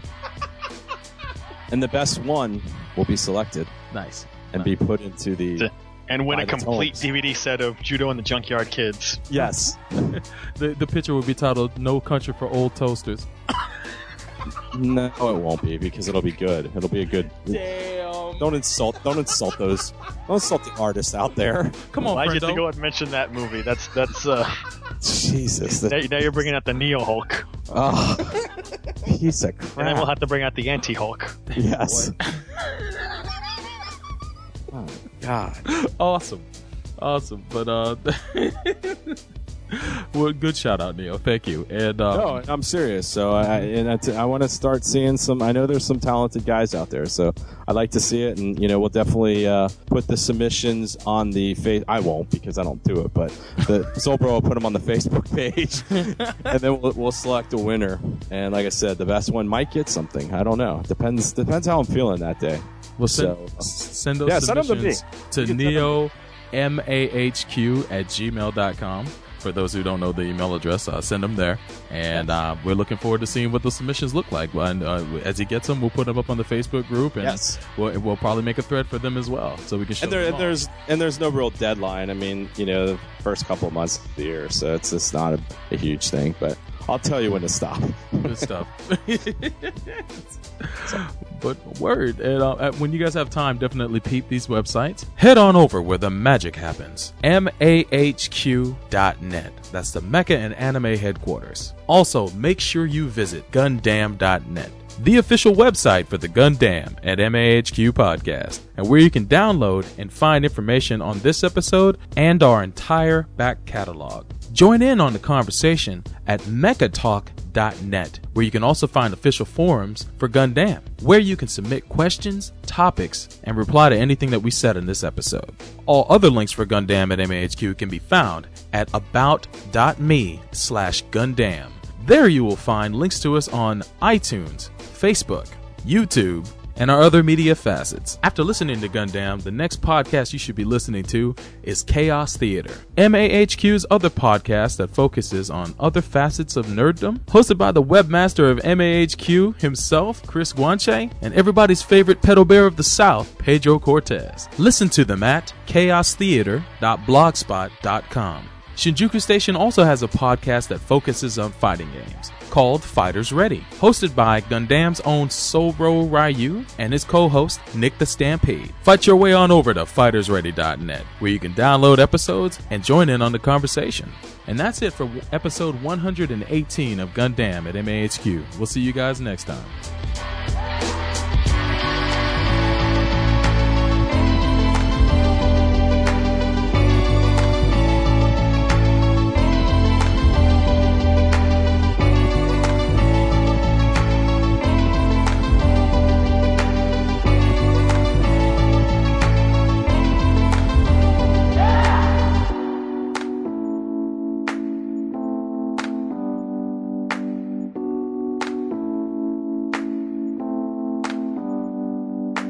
Here's the deal. We draw cards off the top one by one. You pull the joker, you lose. Why don't we see which one of us is luckier? You or me? You game? I just wanted to drink a milk, but what the hell? Once we're done here, you can drown yourself in it for all I care. All right? You go first. You mind if I ask why you're so stuck on luck? It's the one thing in God's domain. No training to it, or honing of one's skills, nothing. That's why I want to test it. I want to find out just what God thinks of me. Know what I'm saying? Whatever. So look, if I win, huh? do I get to walk out of here in one piece? I won't let anyone lay a hand on you. And I only shoot people when I'm looking them in the eyes. It's kind of a personal code. Luck don't come to a brother who'll shoot you in the back. That's a relief. Looks like you're up. The one who draws the Joker loses, right?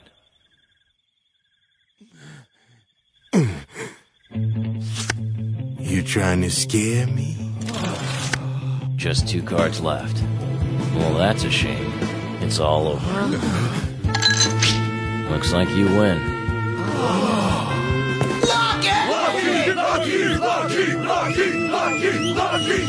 Well, Bond, you're all right in my book, and you're a brave man. You've got guts.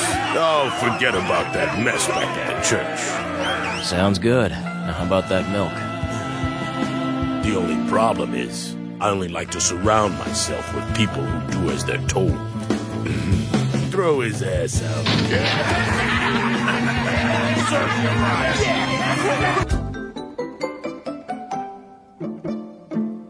Gundam at MAHQ is a Shinjuku Station and MAHQ.net joint.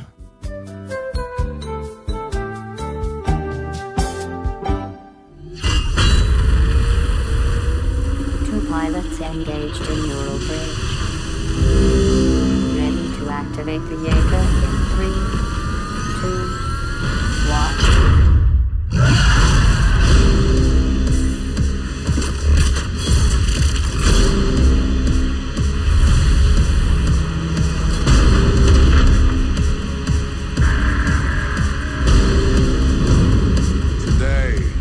of our hope,